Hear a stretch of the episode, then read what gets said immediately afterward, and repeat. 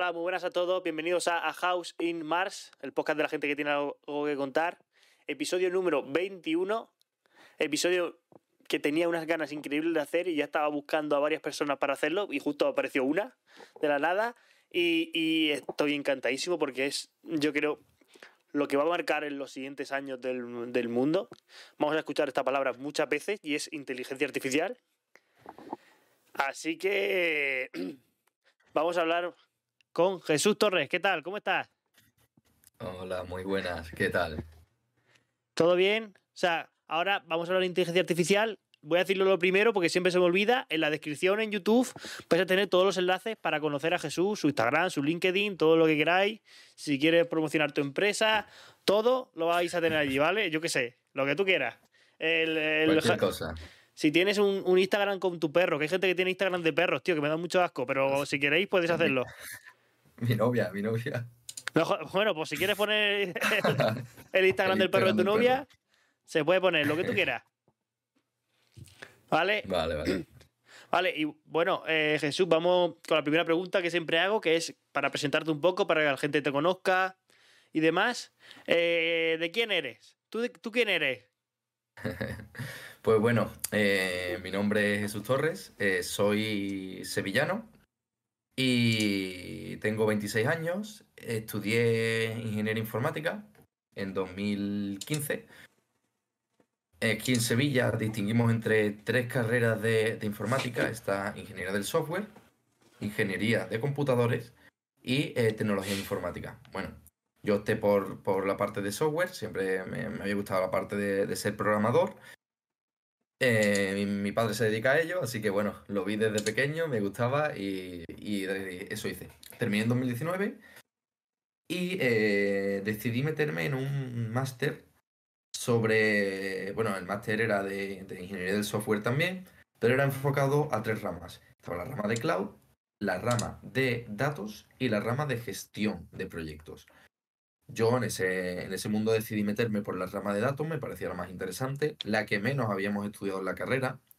Fíjate, te estoy hablando de, de hasta 2019 y es algo que, por ejemplo, aquí en España no se estudia apenas.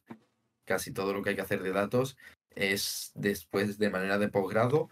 Ahora se están viendo algunas alternativas para eh, realizar carreras o si no por la parte de matemáticas. ¿Vale? Y bueno, realicé este máster, eh, me interesó mucho la parte de inteligencia artificial, realicé un máster de un trabajo de fin de máster eh, de deep learning sobre eh, conducción autónoma. ¿Vale? Fue una tarea de, de investigación bastante ardua, pero a la vez muy productiva. Fue muy interesante y, y bueno, desde ese momento me interesé muchísimo por, por todo el tema de, de las inteligencias artificiales. Vale, claro. Es que es una cosa que hablaremos ahora, que es algo que de verdad eh, no, la gente normal la considera como algo súper nuevo, pero tiene mucho badaje detrás. O sea, ¿cómo, cómo te interesas en algo tan que no es tan conocido eh, en este punto, en ese momento, que ahora sí, y se está viendo que sí? O sea, ¿cómo empiezas a hacerlo? Después del, Bueno, del, del, eh, del esto de del máster. autónoma, del máster, exacto. Bueno, eh, ahí fue un poco porque en el máster ya vimos parte de, bueno, materia de, de Big Data, Machine Learning, análisis de datos no estructurados. Y, y bueno, eh, había un profesor eh, que conocía, eh, Pepe Riquelme, y que bueno, que, que aquí en Sevilla pues eh, es bastante conocido en toda esta área y trabaja junto con algunas empresas, incluso internacionales, bastante, bastante grandes. Y bueno, pues eh, él proponía un trabajo de inteligencia artificial eh, de conducción autónoma y bueno, eh, me llamó la atención. Me gustó todo el tema de Big Data y demás y dije, bueno, digo, ¿por qué no? Es algo que no, no he visto nunca. Ya sonaban algo de las inteligencias artificiales, que lleva sonando, aunque nos parezca muy nuevo, eh, desde, desde Terminator. La primera película de Terminator es de 1984. Y ahí ya se soñaba con las máquinas. Con Con Skynet, que- ¿no? que- ¿Algo de eso? No. Skynet, es- sí, sí, Skynet. Con qué potencial podían tener, qué podía pasar. Y, y bueno, creo que, que un poquito más adelante hablaremos sobre ¿Pueden dominar las inteligencias artificiales del mundo? Pues bueno, creo que la respuesta puede asustar un poquito a la Sí. gente. Y, y el profesor ese, vamos, te- con ese proyecto te cambió la vida entera. Te ha cambiado todo a. Pues, pues sí, bueno, yo, yo me inicié en ese proyecto eh, recomendado por, por mi padre, que eh, trabaja también eh, en la universidad, él, es programador también, Hmm. pero bueno, trabaja, trabaja allí en la, en la facultad. Entonces, mm, yo conocía también a este profesor, primero porque ya me había impartido clases, y segundo porque, bueno, eh, mi padre me lo recomendó, me dijo, mira, pues el trabajo que propone eh, Pepe es muy interesante, pregúntale. Y, y, bueno, hablé con, con él, eh, me estuvo comentando, me gustó muchísimo porque me pareció apasionante. No es algo que yo tuviera muy en mente, el tema de las inteligencias artificiales, porque por allá por 2019, a ver, eran conocidas por el mundo, no vamos a decir que, que Sí. no eran nada. Pero, pero a pie de calle no sonaban tanto. Te sonaba como algo súper lejano, ¿sabes? Lo típico de Exacto. Asimov ah, y estas movidas. Ya, de hecho, ya estaban mucho más implementadas en nuestro día a día de lo que pensábamos, pero no, no había pegado ese boom como el que se pegó desde que ha salido ChatGPT y ciertas cosas, porque por esos años ya había cosas bastante chulas hechas y bueno, los coches de conducción autónoma estaban ya bastante estudiados, que se llevan estudiando hace muchos años, entonces mm, el problema era que no, no se había pegado el boom y yo creo que por aquel entonces la gente incluso no sabía que los coches de conducción autónoma utilizaban inteligencia artificial. Digo, a pie de calle. Porque se hablaba mucho, porque yo me acuerdo de hablarlo mucho por aquellos años, eh, de los Tesla, de esto, de lo otro. La gente preguntándose, pero bueno, pero un coche de conducción autónoma no, no es más peligroso que, que una persona. Pero se hablaba de la conducción autónoma, por ejemplo, no de, de la inteligencia artificial. Y ahora el problema, se ha- bueno, el problema, el tema de conversación se ha, se ha agrandado mucho más. Y bueno, eh, reali- realicé un trabajo de investigación, comparé muchísimas, eh, muchísimas redes neuronales, eh, las mezclé con distintos extractores de características y bueno, mm, fue muy interesante porque hice un proceso de entrenamiento de redes neuronales bastante, bastante gordo. La verdad, Eh, entrené muchas redes, comparé muchísimos datos y fue un verano entero, porque fue un verano entero, para el que se lo pregunte cuánto lleva entrenar una red neuronal, es mucho tiempo, ¿vale? Para entrenarla medianamente en condiciones. Yo estuve un par de meses y la mía fue... eh, eh, no era mala, pero no era profesional, ni muchísimo menos. Mm. Está muy lejos de ser una red neuronal profesional, porque al final nuestro, eh, nuestro objetivo era realizar una investigación y poder comparar distintas redes neuronales eh, con distintos extractores de características para ver eh, en qué ámbito se podía utilizar una, para qué era mejor otra, en fin, era una investigación simplemente. Entonces, mm, lleva mucho, mucho tiempo y muchísimo poder de computación.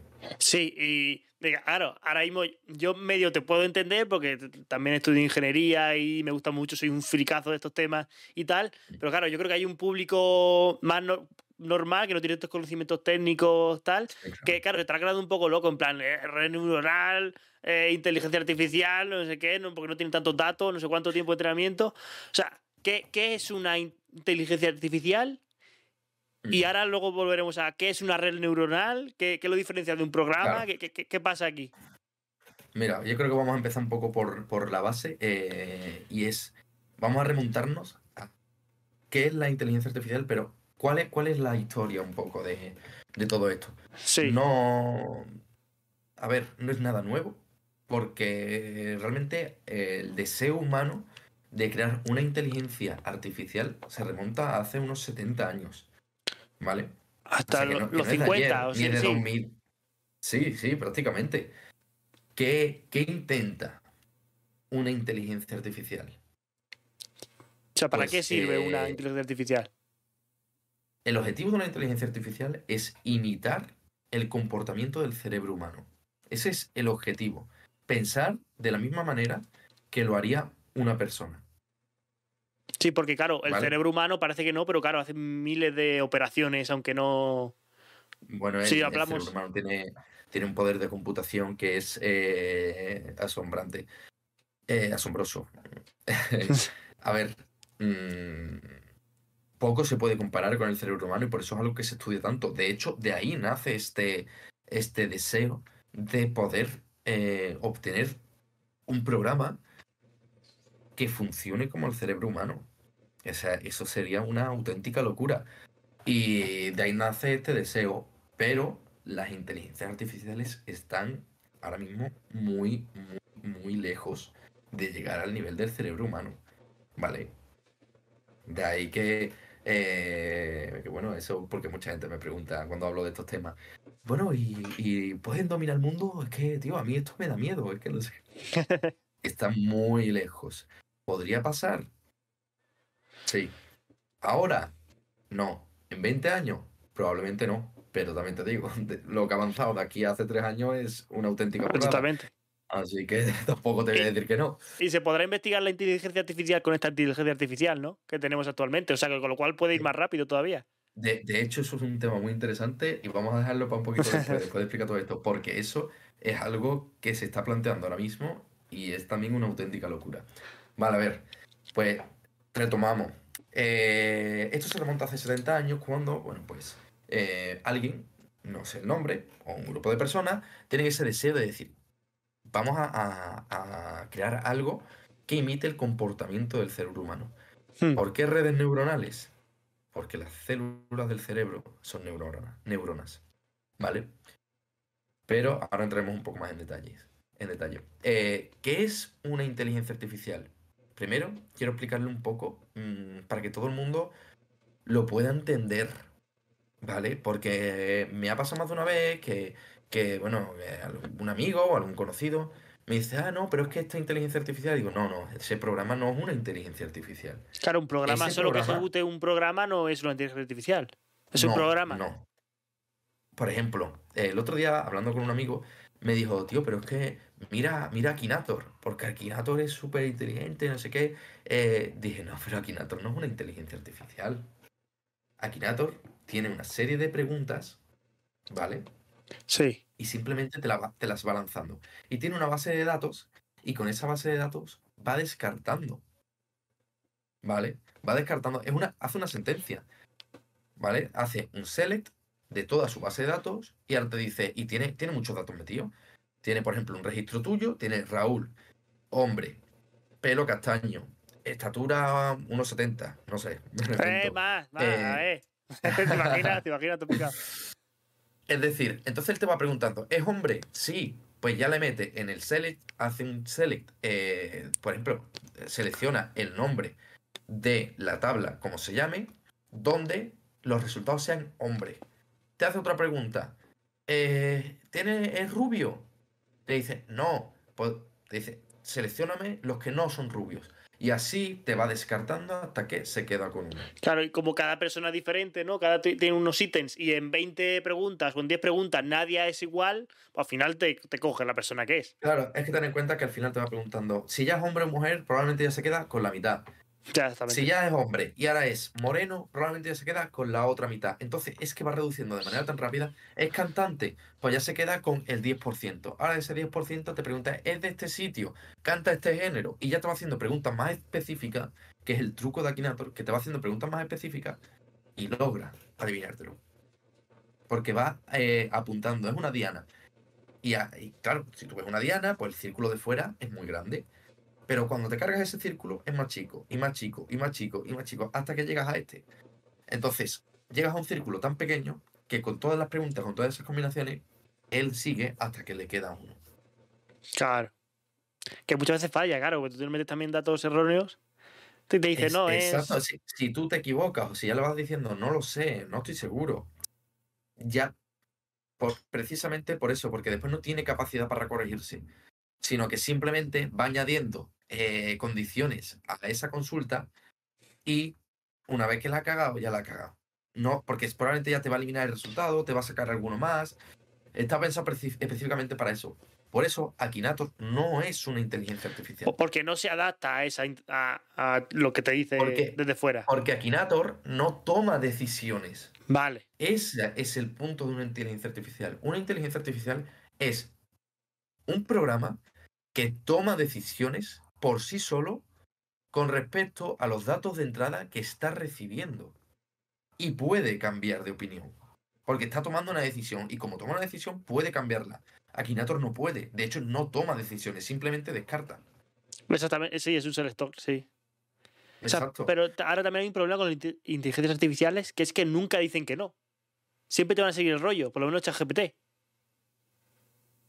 Precisamente porque ChatGPT, eh, a ver, cuando tú tienes una, una inteligencia artificial, eh, tú puedes ponerle que siga aprendiendo, ¿vale? Hmm. Mira, hay una inteligencia artificial que a mí siempre me pareció y me llamó mucho la curiosidad, que es una aplicación para el móvil, se llama Réplica, ¿vale? Réplica es una inteligencia artificial con la que tú puedes charlar. Yo la Hmm. tengo instalada desde hace, desde hace muchísimos años. De hecho, cuando estaba en fase beta, bueno, pues, pues la aplicación, obviamente en su momento, no era mala, ¿eh? a mí me gustaba mucho, podías mantener conversaciones con la inteligencia artificial. No es como ChatGPT, ¿vale? Mm, Sino conversaciones de charlar un rato, no sé qué. Y es curioso, ¿eh? a mí me, me causaba mucha curiosidad decir, ¿cómo, cómo me está pudiendo mantener una conversación? Y por ejemplo, al punto que quiero llegar, es que esta inteligencia artificial sí que va aprendiendo. Hace poco me la volví a descargar, porque bueno, la descargué un par de semanas, estuve trasteándola, me gustó, pero bueno. Y me, me acordé, bueno, unos meses, la volví a descargar y de la manera en la que ha evolucionado es impresionante. Porque es una inteligencia artificial que va aprendiendo por cada interacción que va teniendo con, con personas que, que están utilizándola. Entonces está en continuo aprendizaje. ¿Por qué? Y ahora la gente se podrá preguntar, ¿y por qué ChatGPT eh, no es igual? Porque tú, cuando haces eso, primero tienes que capar muy bien la inteligencia artificial para que no aprenda datos erróneos. ¿Qué es lo Mm, que se nos ha dicho siempre con Wikipedia? Porque Wikipedia es una fuente de información enorme. Pero tienes que contrastar los datos porque no te puedes fiar. Porque como cualquiera puede entrar de pi, pi, pi y te pone que un burro puede ser de color azul cielo mezclado con violeta y con la cola verde. O te puede parecer que las gaviotas son moradas. ¿Vale? Exacto. aunque sea, aunque haya personas revisándolo y te pueda aparecer durante dos horas, pero es editable, no puedes fiarte al 100%. Pues obviamente, si ChatGPT tú no te pudieras fiar de lo que, de lo que te dice, ¿qué sentido tiene? Muchas personas recurren a ello de forma que eh, para el trabajo, para consultas, para muchas cosas, si tú no tienes una fuente de información fiable, no te sirve de nada. Y si tú aprendes de la, de la información que la gente te da, tendría que funcionar de forma que ChatGPT te preguntara a ti para sacar información de ti. Y tú lo que quieres es respuestas de él. Tú no quieres dar la información, tú quieres obtener respuestas. Entonces, depende siempre del propósito de la inteligencia artificial. Y la diferencia entre a- ChatGPT y réplica es que réplica sí ahora aprenderá, porque claro, puede aprender muy fácilmente de una conversación, porque al final es lo único que tiene. Claro, ChatGPT Es- tiene que exacto. contrastar esa información antes de Exacto, lanzarla. por eso Chat- ChatGPT, por ejemplo, eh, te lo dice que nada más que tienes información hasta septiembre de 2021, porque fueron los datos que se le introdujeron a la hora de entrenarlo. Claro. ¿Vale? Y Vale. después pues ya se, se cerró eh, y ya está. Entonces, eh, también están muy limitadas en ese aspecto ahora mismo. Entonces, claro, hemos quedado en que la inteligen- inteligencia artificial es un programa que es capaz de De- tomar decisiones. De Tomar decisiones. Ahora, entrando un poco más a nivel técnico, Sí. ¿vale? Sabiendo que una inteligencia artificial es algo, bueno, algo, un programa Hmm. que puede tomar decisiones, vamos a distinguir primero qué, qué es inteligencia artificial.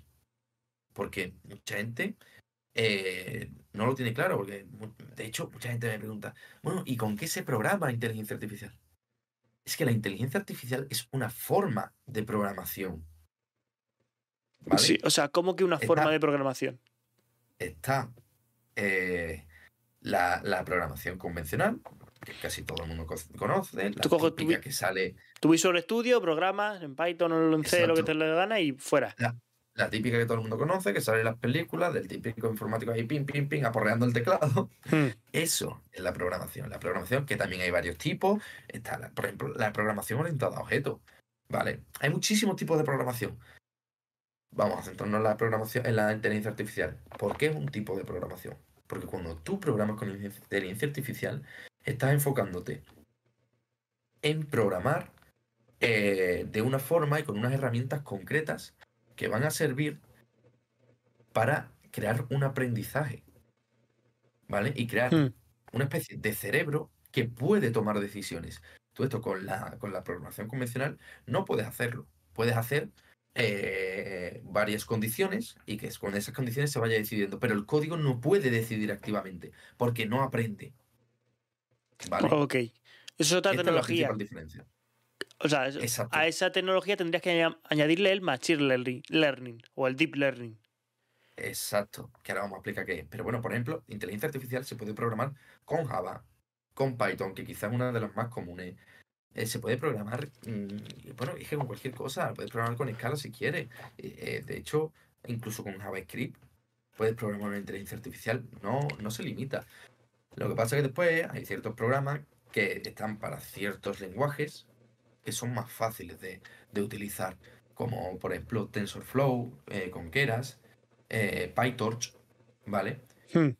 Que, eh, que yo sepa van con Python. No sé si pueden ir con alguno más, eh, lo desconozco, pero bueno, yo los utilicé con Python y eh, de hecho mi inteligencia artificial, la que yo desarrollé, la, la realicé con, con Python. Vale, llegados a este punto, ¿qué es el Machine Learning? ¿Qué es el Deep Learning? Son cosas distintas, son la misma cosa, mucha gente se confunde. O sea, yo tengo entendido que el Deep Learning y el Machine Learning se diferencian en la cantidad de datos que le das. Al final, el Deep No. Learning es Machine Learning con Big Data, con una gran cantidad de datos, ¿o no? No. El Deep Learning es una rama del Machine Learning. Vale. ¿vale? Na- nace del Machine Learning. Pero son dos cosas después muy distintas. Tienen el mismo objetivo, hacen las mismas cosas, pero la principal diferencia es eh, cómo lo hacen. Machine Learning suele trabajar con eh, árboles de decisión, Vale. ¿vale?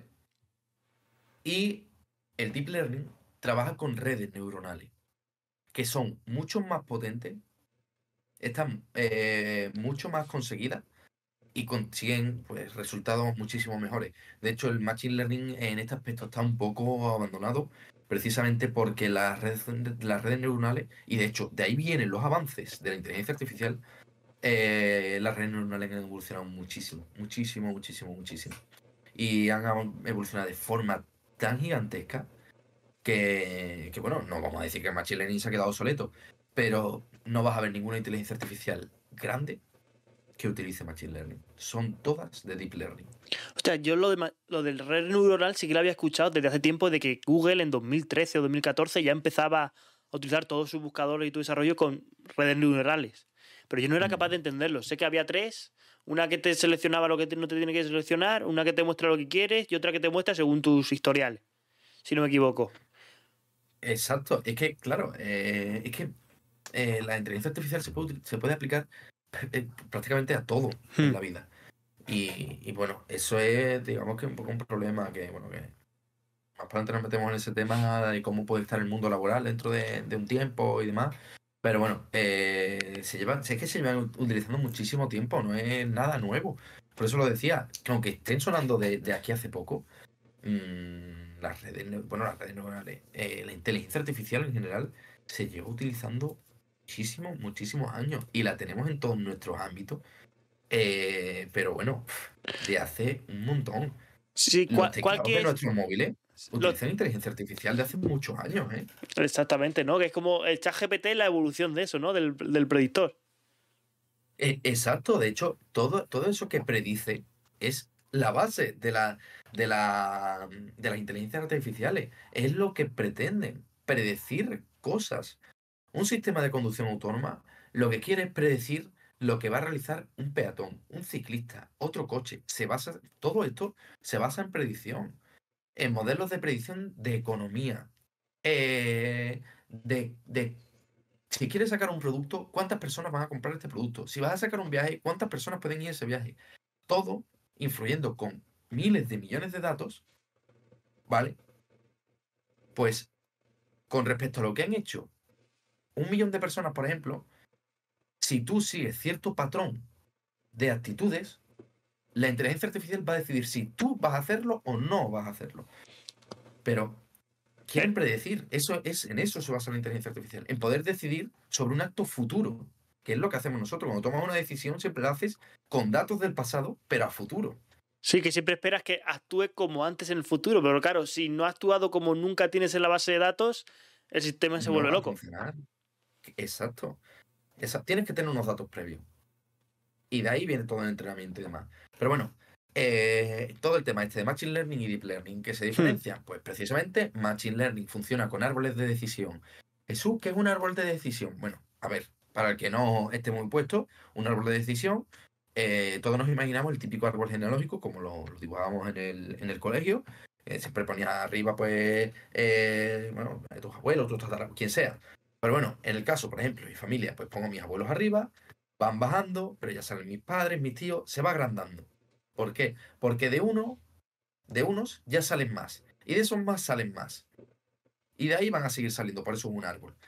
Pues bien, vamos a poner un ejemplo. O sea, yo ¿vale? que de eso tengo un, me va a ser... un ejemplo del Black Mirror, el episodio de Black Mirror de Netflix, este que puedes ir eligiendo cuál iba a ser. Exacto. Vas desbloqueando decisiones a medida que tienes otras. Es, es precisamente eso. Eso es un árbol de decisión. Un árbol de decisión no es exclusivamente de, de eh, del Machine Learning. Lo que pasa es que Machine Learning utiliza eso. también, utiliza alguna otra cosa, porque también puede utilizar eh, regresión, pero los árboles de decisión creo que es lo más representativo. Sí, pero ya son como conceptos, o sea, que ya están escritos. O sea, tú ya vas a algo que ya está prescrito, no como la red neuronal que aprenderá y te pondrá. Vamos, no, el machine, learning, el machine Learning también aprende. ¿eh? va añadiendo decisiones nuevas, va descubriendo caminos, ¿vale? Eh, está abierto también a un aprendizaje.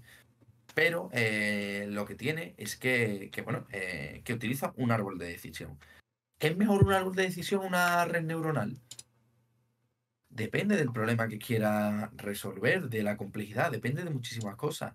Lo único que pasa es que las redes neuronales ahora mismo están mucho más avanzadas. Hace unos años, quizá, los dos eran bastante válidos y bastante utilizados. ¿Significa que el Machine Learning no se utiliza? No, claro que se utiliza y muchísimo. Pero para problemas, o sea, para redes neuronales tan grandes como en las que estamos viendo, eh, inteligencia artificial, perdón, tan grandes como la que estamos viendo hoy en día, se utiliza Deep Learning porque está mucho más avanzado ahora el tema de, las redes neuronales. Vale. Vale, y Jesús. Que es una red neuronal? Claro, eso te iba a decir. Jesús, ¿qué es una red neuronal? Vale. Eh, y, ahora después vamos a poner un ejemplo para que veáis y entendáis cómo funciona tanto una red neuronal como un árbol de decisión. Hmm. Una red neuronal es, eh, como su propio nombre indica, eh, un conjunto de neuronas artificiales que intentan eh, simular el comportamiento del cerebro humano. O sea, pero ¿cómo que una neurona artificial? Se llama perceptrón. Sí. Vamos a imaginarnos que hay eh, una serie de bolitas. Bueno, no vamos a imaginar una serie. Nosotros tenemos en las redes neuronales mínimo una capa de entrada y una capa de salida. Sí. ¿Vale? Es decir, una capa que va a recibir los datos, se lo va a pasar a la capa de salida y esta va a tomar una decisión. ¿Vale? Vamos a pasar al ejemplo para que podáis entenderlo mejor. Yo soy una red neuronal, ¿vale? Y a mí eh, me invitan hoy a, comer a un restaurante.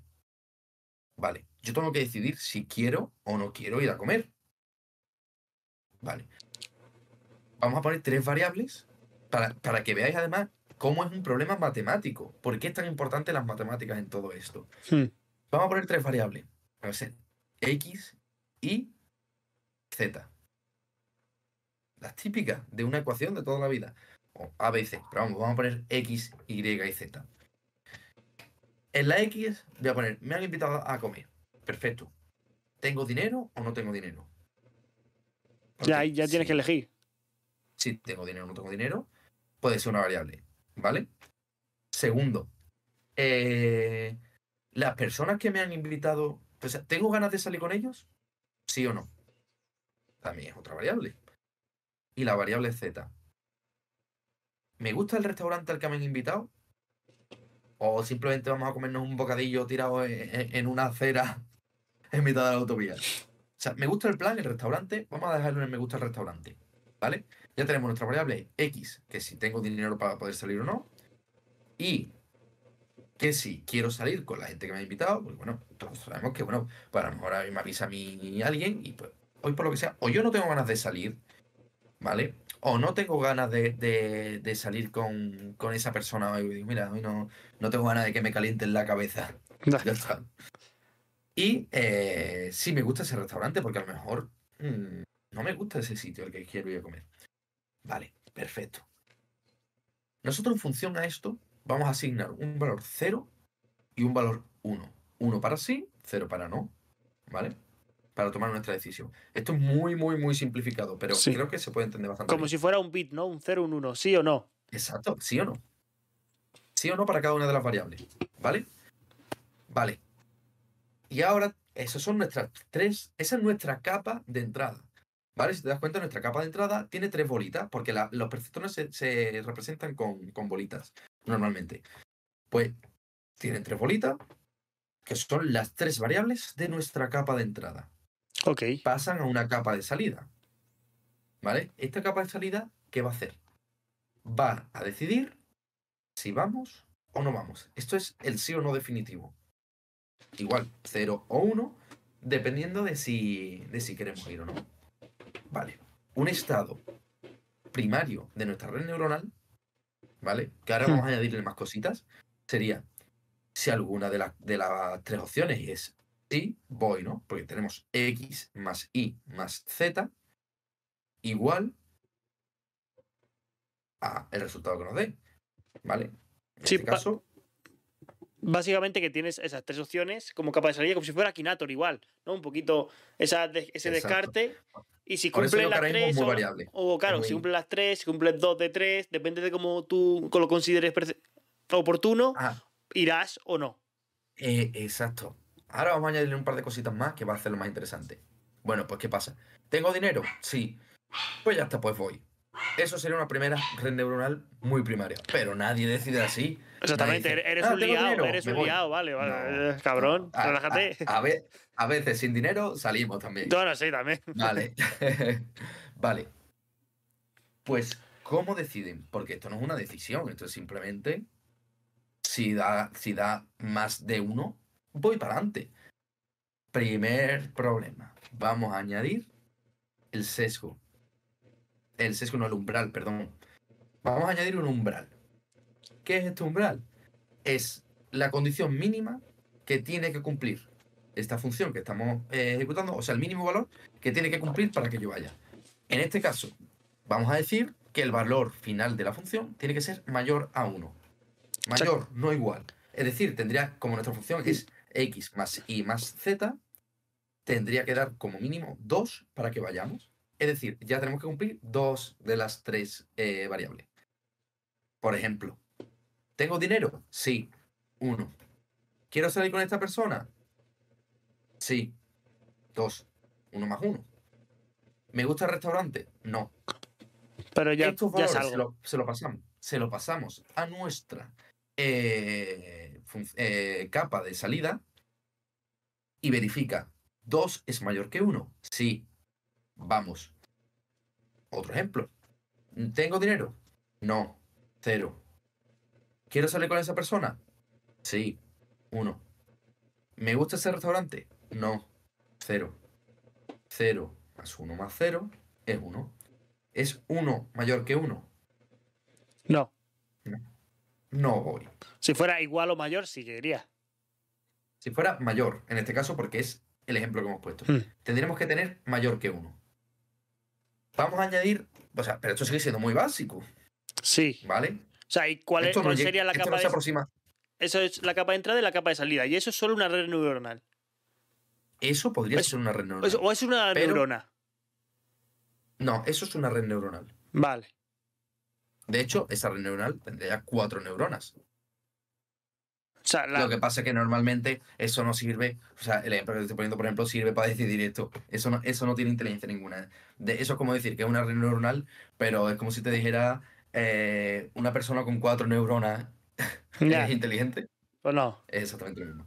Una red neuronal tiene muchísimas, muchísimas neuronas y muchísimas capas que se encargan de analizar eh, cada una una cosa, cada capa. Y después cada neurona, bueno, ya no te cuento, es una locura. Vale, Pero como bueno, que una red neuronal es como un conjunto de programas pequeños que van discriminando un dato en específico y luego juntan todos esos datos para tomar una decisión. Exacto. Exacto. Ahora un poquito más para adelante lo vamos a entender. Ahora añadimos otra variable. Vamos a añadir pesos. ¿Por qué? Porque cada una de nuestras decisiones puede ser más importante que la otra. Es decir, a lo mejor yo digo, vale, quiero salir. Me gusta ese restaurante y quiero salir con esta persona. Me apetece. ¿Vale? Porque, por ejemplo, si te invita a salir tu ex, pues a lo mejor dices que yo no voy a ir, no quiero salir con esta persona. Pero venga, vamos a poner que te apetece y que quieres ir. Perfecto. Pero no tienes dinero. Cero. No tienes nada. No puedes salir a comer. No, no es que no quiera. Es que dices tú, tío, es que no puedo. Es que no puedo. Le estás dando prioridad a esa decisión de no tengo dinero. Vamos a multiplicarlo por dos. ¿Qué es lo que hace un peso?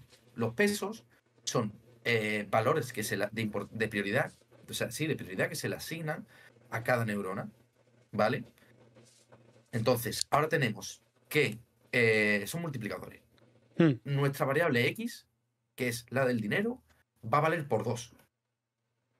¿Vale? Que la red neuronal, cada neurona, claro, puede ser cada una de un valor diferente, ¿no? O sea, como en Google, ¿no? Que si haces buen SEO te puntúa primero, pero si luego si tu contenido es de bajo valor, pues te puntúa por dos negativo, entonces te quita de, en medio. Exacto. Entonces, ahora tenemos eh, nuestra función ha pasado a ser ahora 2x más y más z. Y ahora vamos a subirle el umbral. Ahora el umbral tiene que ser mayor de 2. No hmm. mayor de 1, mayor de 2. Perfecto. Entonces, digo, por ejemplo, ¿tengo dinero?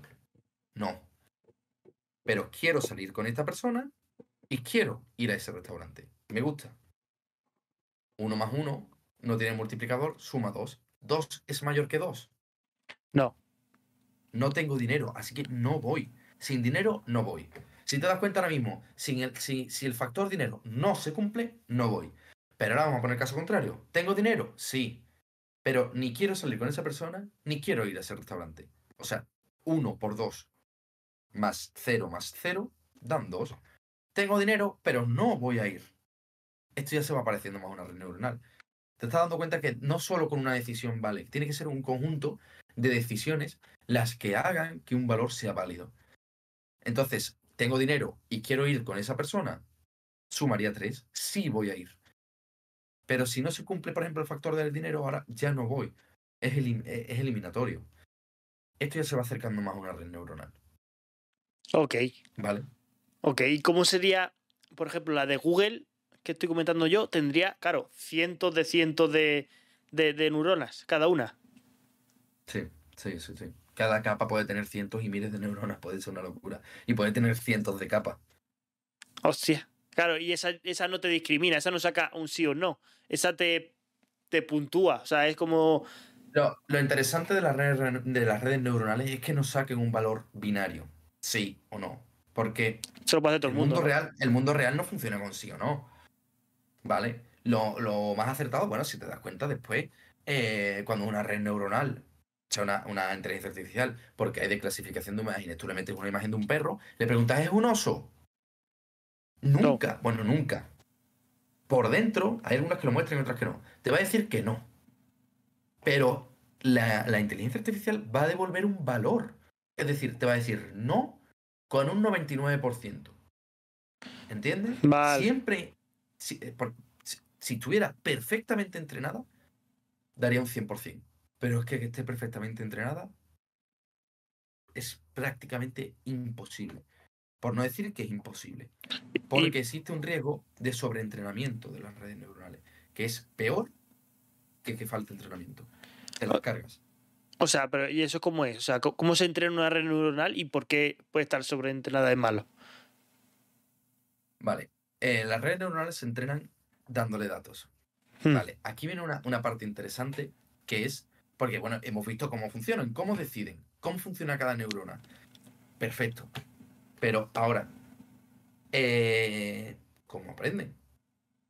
Yo tengo que ir cambiando peso a peso, siempre tengo que ir cambiando el umbral, ¿Tengo que ir cambiando los valores de entrada?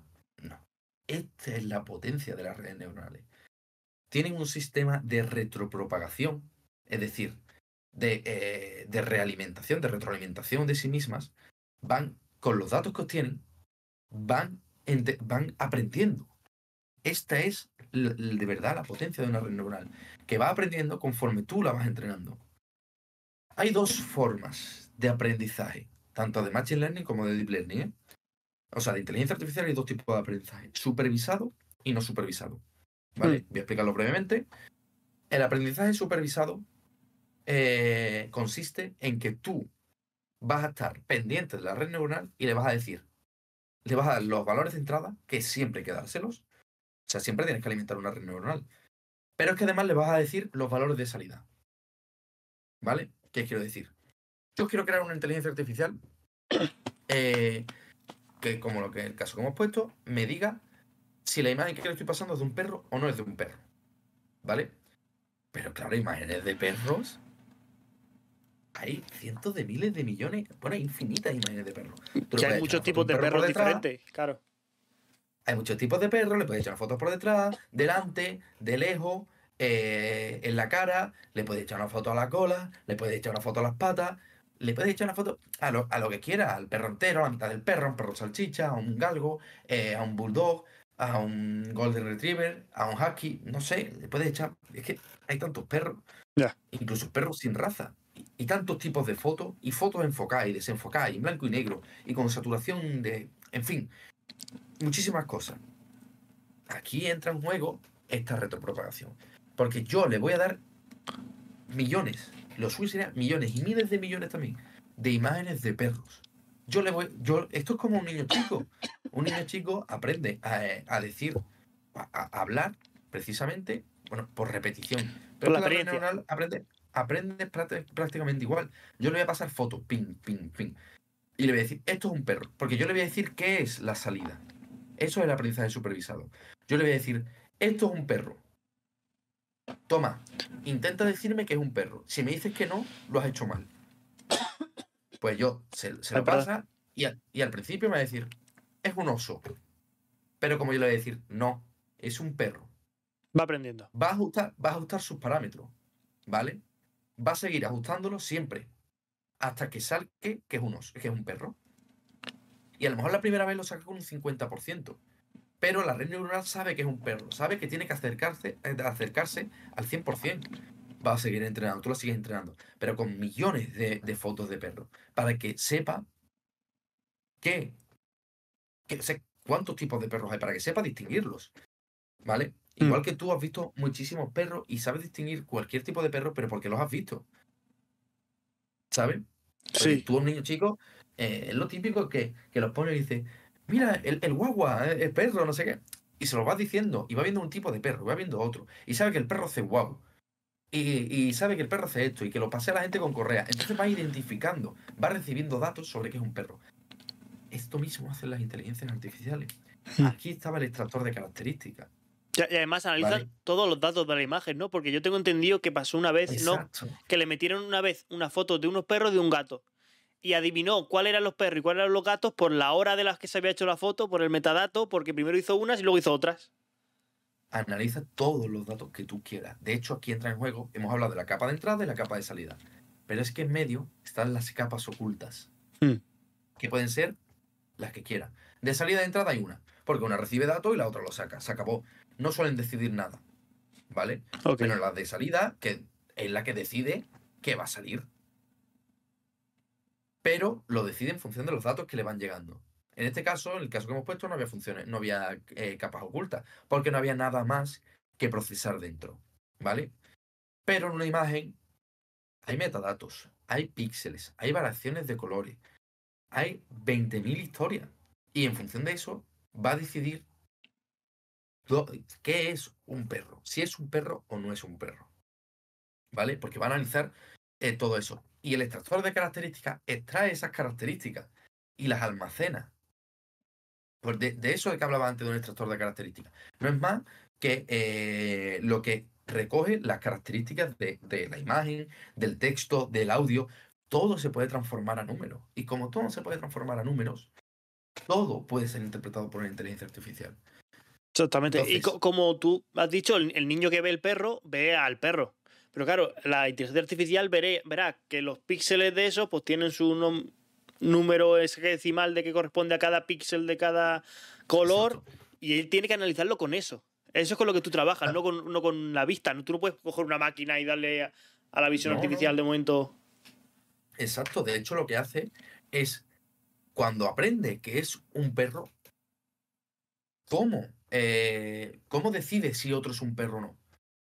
Precisamente tiene miles de millones de datos y va a buscar con lo que ha aprendido, porque sabe que si tiene la forma, si tiene X forma de las orejas, de la nariz, de los dientes, de las patas, la longitud, la cola, va a medir, es que va a medirlo todo. Va a medir hasta datos que tú no puedes ver, metadatos de la imagen. Eh, busca, un patrón, busca algo que se repita en todas las imágenes para seleccionarlas. Va a buscar cosas que a simple vista a los humanos no, no sabemos interpretar porque no nos fijamos precisamente en eso. Porque, porque no. Pero eh, si se queda con eso. Y como se queda con eso, busca otra. Y sobre otra que ya ha aprendido, dice, esta era un perro. Y esto es igual que esta al 99,7%. Así que al 99,7% esto es un perro. Que lo mismo no es un perro, es un oso, como has dicho antes. Pero como más o menos ha seguido ese patrón que él ha tomado como específico para escoger esa imagen. Claro. Y bueno, esto que he explicado es una red neuronal con muchísimas horas de entrenamiento y es muy, muy, muy simple. Es una red neuronal, por ejemplo, que te va a decidir si es un perro o no es un perro. Pero ya está, ¿entiendes? No te va a clasificar si es un gato, si es un oso, si es un caballo. No, te está clasificando ¿es perro o no es perro? Se acabó. Y ahí está la cosa. O sea, y esto es una red neuronal. A ver, joder, no es una locura, pero, pero es gorda. Es decir, esto lleva su hora de entrenamiento y necesita muchos datos y necesita muchas cosas. A lo mejor no necesitas cuatro semanas de entrenamiento, pero a lo mejor sí necesita diez horas. Mm. Y, para... eso es un ordenador medianamente bueno.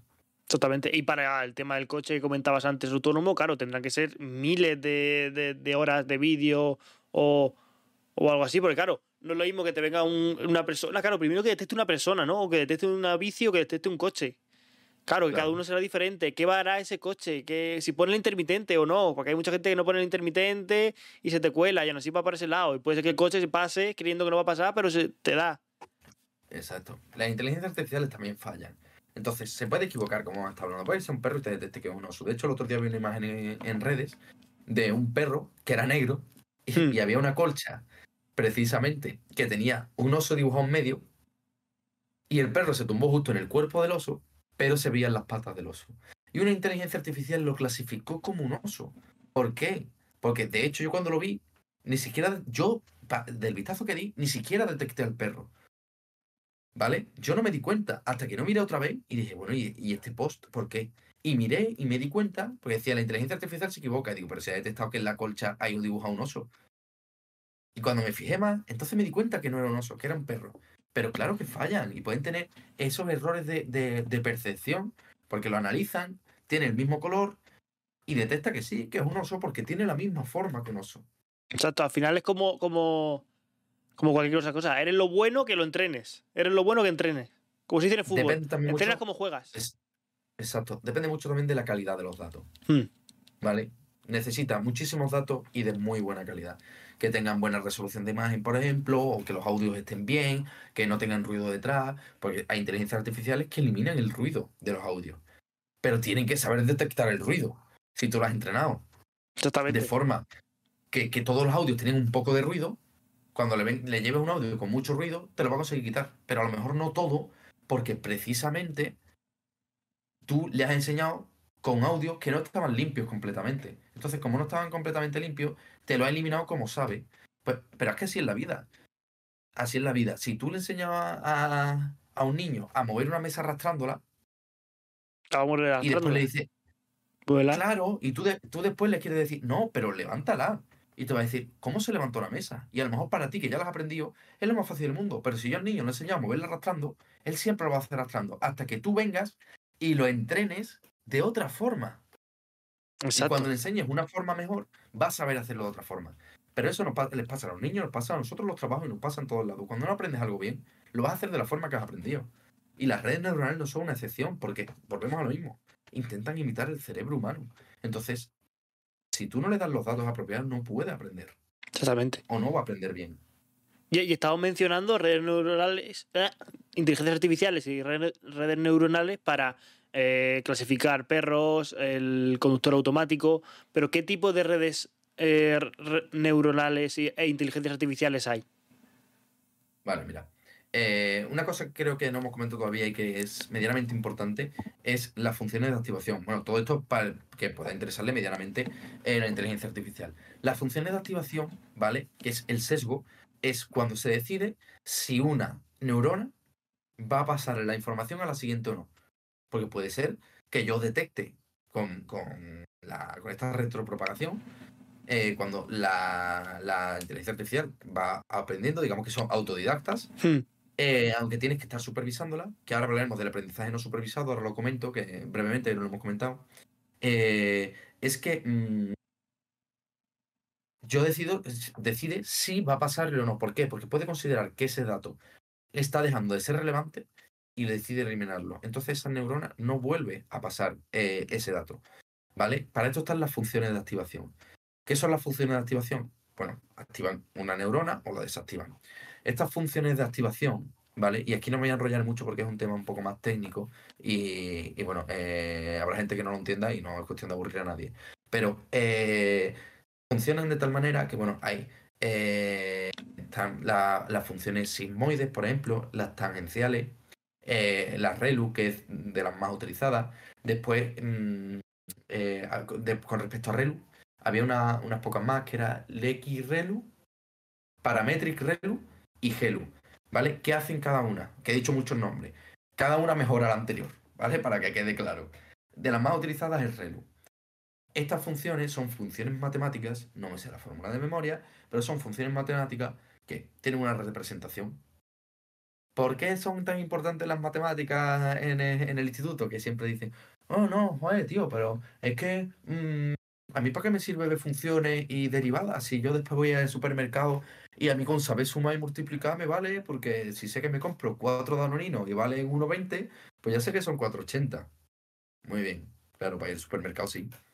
Eso le puede valer a, tus abuelos, que, van que ya no van a dedicarse a esto, pero niños de hoy en día, personas de hoy en mm. día, os van a servir estas cosas. Pues claro que os sirvan a aprenderlas. A lo mejor no la aplicáis día a día. A lo mejor no la, no la aplicáis en la vida.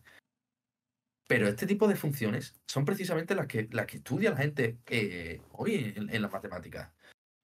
Después, ¿sabes cómo se calcula el sesgo para saber si una inteligencia artificial, o sea, si una neurona necesita pasar o no esa, esa información? ¿Cómo?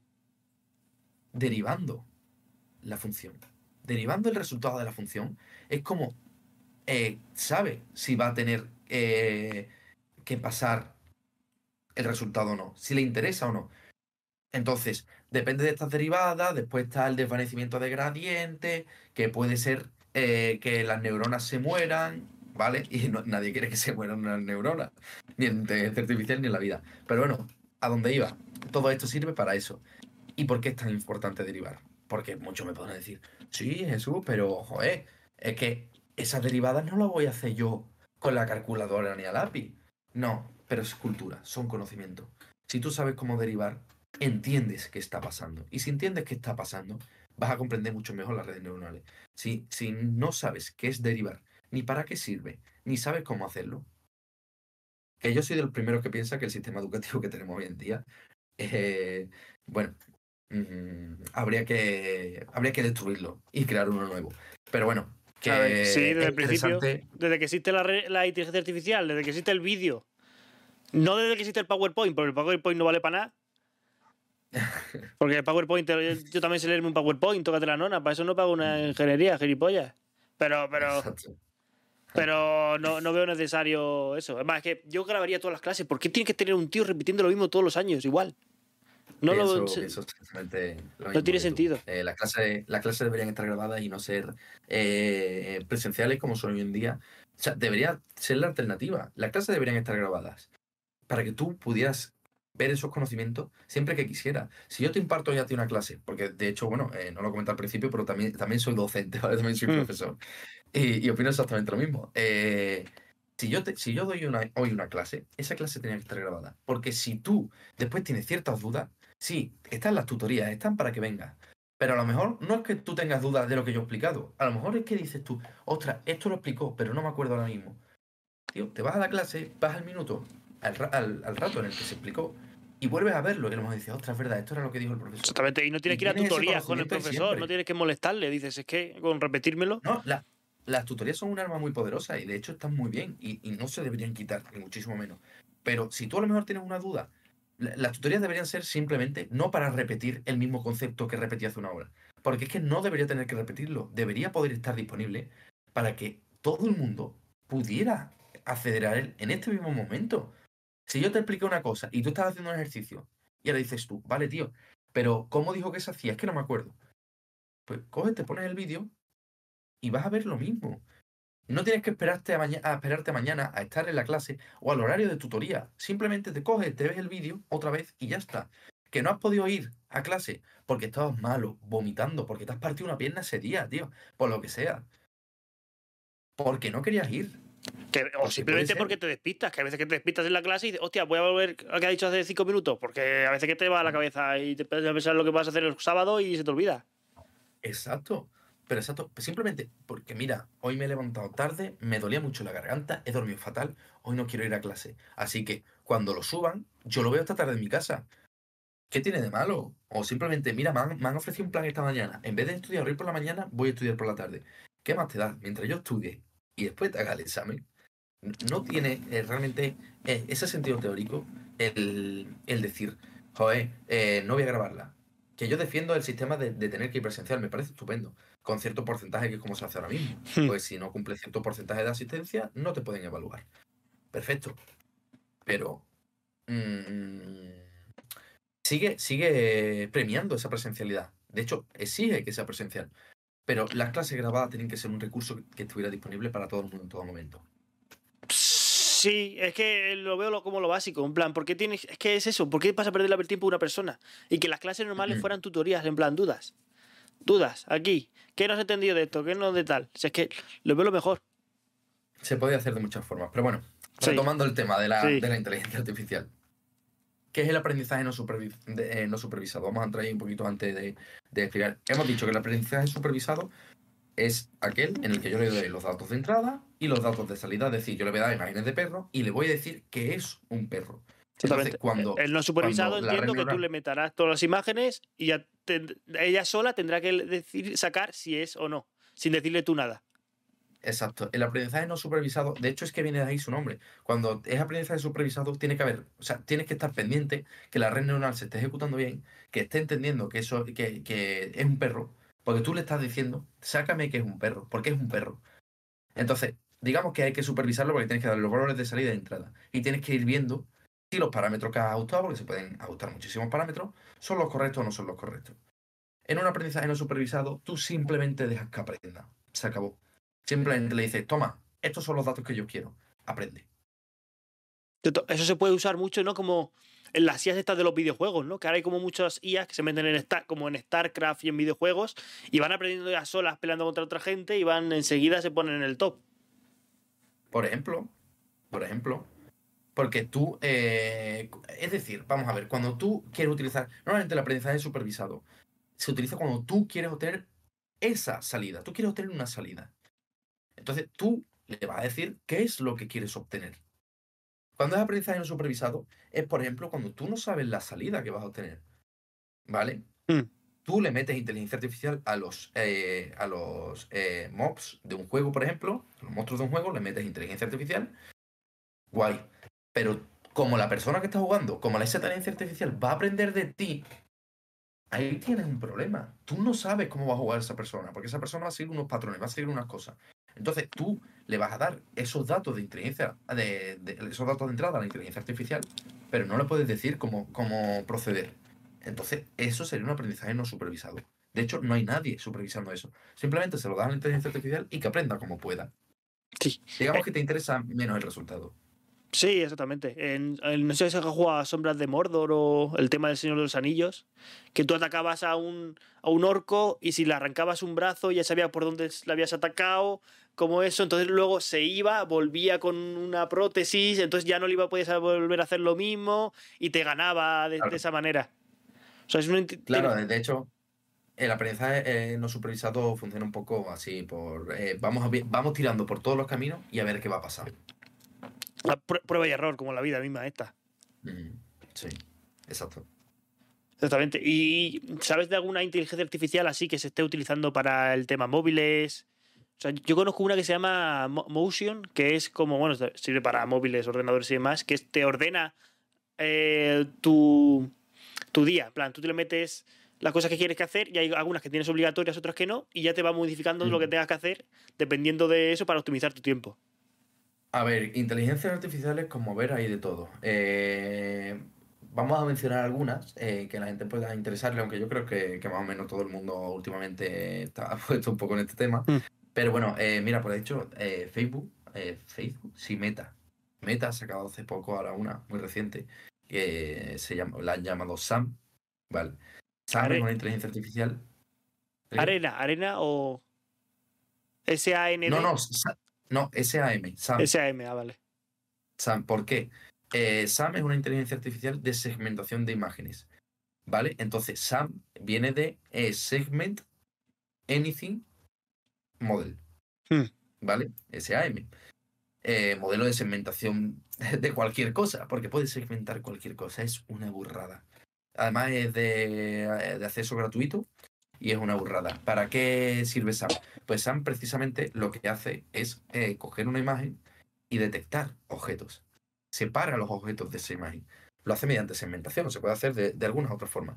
Pero SAM lo hace eh, mediante segmentación. Y funciona. ¿Sí? Funciona que lo flipas. ¿Funciona bien? Es una locura.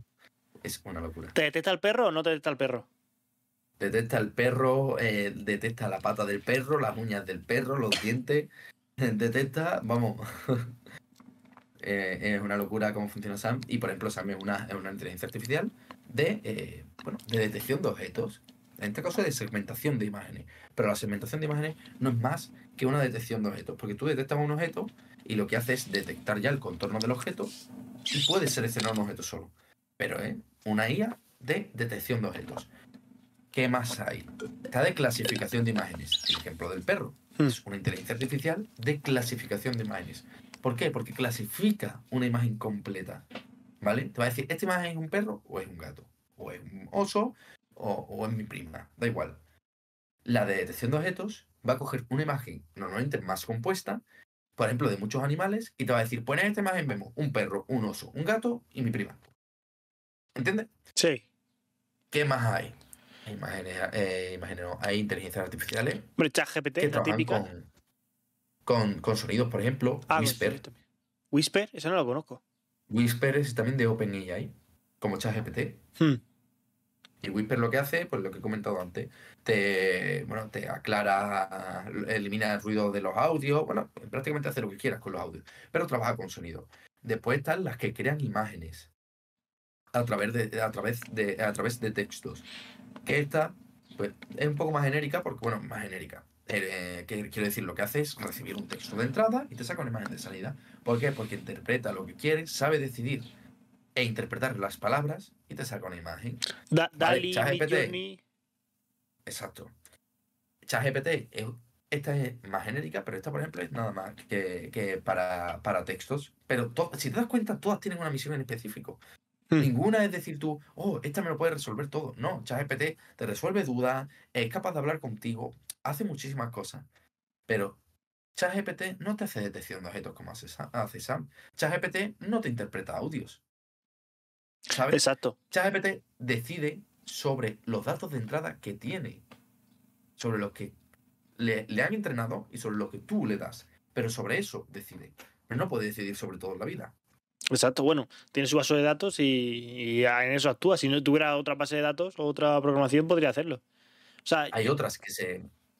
Sí, he, dime. he visto, he visto el tema de el tema de Duki, que la han, la han hecho como varias canciones de reggaetón con la voz de Duki, que ha salido diciendo, ya ahora yo para qué valgo, si ya podéis tener cualquier canción con mi voz. De hecho, hoy eh, precisamente eh, estaba viendo, bueno, esto en Instagram, eh, pasando un ratillo, y, y, me ha salido una, historia de, de, un cantante que precisamente se refería a esto, que ahora la, la industria de los escritores musicales está muy jodida. de los, Claro. de los escritores y de los, de los cantantes. ¿Hasta qué punto? Bueno, eso ya se verá. Sinceramente no me voy a meter a opinar ahí porque va a caer en saco roto. ¿Sabes? Eh, no, no se sabe hacia dónde puede avanzar esto, es una locura. Pero sí que es verdad que, que ahora dices tú, ¿para qué te hace falta Duki? Es decir, ¿para qué se va a meter a cantar otra vez? Ese tío, él y nadie. Pero como él tiene sus propios derechos, pues verdad que a lo mejor nadie puede sacar otra canción. Pero ¿para qué se va a meter a cantar? Sí, bueno, Quiero claro. decir, ese tío podía coger ahora mismo y saca 500 canciones ahora mismo. Se coge una inteligencia artificial, ChatGPT, y le dice, escribe una canción, eh, escribe 50 canciones mm, y le da 50 temas distintos. Pim, pim, pim, pim. Y ahora coge con otra inteligencia artificial, que no me sé el nombre de esa que hace esto de las voces, sé que hay inteligencias artificiales que hacen hasta vídeos tuyos. Sí. Tú, tú- tú le pasas imágenes tuyas, de, a lo mejor te pide una imagen de frente, otra de perfil, otra de esto, otra del otro. Y te hacen un vídeo tuyo en movimiento y hablando con tu voz. ¿Vale? Pues es que imagínatelo. Es que Duki podría sacar ahora mismo canciones nuevas, todas las que quisiera, con una inteligencia artificial que componga. Que de hecho, mm, si no las hay, van a sacar las que compongan ya. Grabar la canción con otra que imite su voz. Porque encima él tiene más datos. Bueno, más datos que nadie, ¿no? Más fidedigno. ¿Por qué? Porque él tiene su voz real. Puede, puede filtrar su voz. Puede, puede decirle, mira, esta canción me la metes con esto. Porque le pasa audios con autotune. Esta canción me la metes a capela. Esta canción me la metes con... Entonces, podía sacarse canciones, pero en los ritmos que quisiera. Esta canción me la hace de reggaetón. Esta de rap. Esta de, eh, de trap. eh, esta de pop. Esta... Yo qué sé. Y encima podía sacarse los vídeos, tío. Es que podía sacárselo todo sin mover un dedo. Es que podía contratar a alguien y decir, tío, hazme esto, esto, esto y esto. Y se Eh. acabó. Y el tío podía sacar ahora 50 canciones. Y ver prueba y error, la que funcione, pues me la quedo y la que no, pues la descarto, ya está. O las sacas todas y se acabó. Ya, también. Es que, no sé, veo un futuro en esto que no, no, no tiene sentido. O sea, va- vamos a perder un poco lo, lo. Vamos a ver, tiene que haber gente que siga haciendo esa música y entrenándola, y habrá gente que coja y rompa el molde, y como todo el mundo está, esté haciendo eso, pues haga una música básica, pero que sea humana, que al final vamos a querer buscar lo humano. Es que no sabemos hacia dónde va, hacia dónde va a evolucionar esto. Después el tema de las imágenes. ¿Cuántas imágenes del Papa están saliendo ahora? Ya, Por Dios. Yo ahora tengo. El Papa vestido con un plumón, el Papa vestido de esto, del otro. Y, y tú las ves y de un primer vistazo no te das cuenta que son falsas. Ya, esa con Mid Journey, ¿no? Mid Journey no tiene capado las caras, como Dali. Es que todo eso tiene que regularse todavía, pero es que estamos entrando en un terreno peligroso. Tiene que regularse. Pues hombre, ¿Cómo lo es que ma- mañana te pueden poner. Bueno, de hecho está el.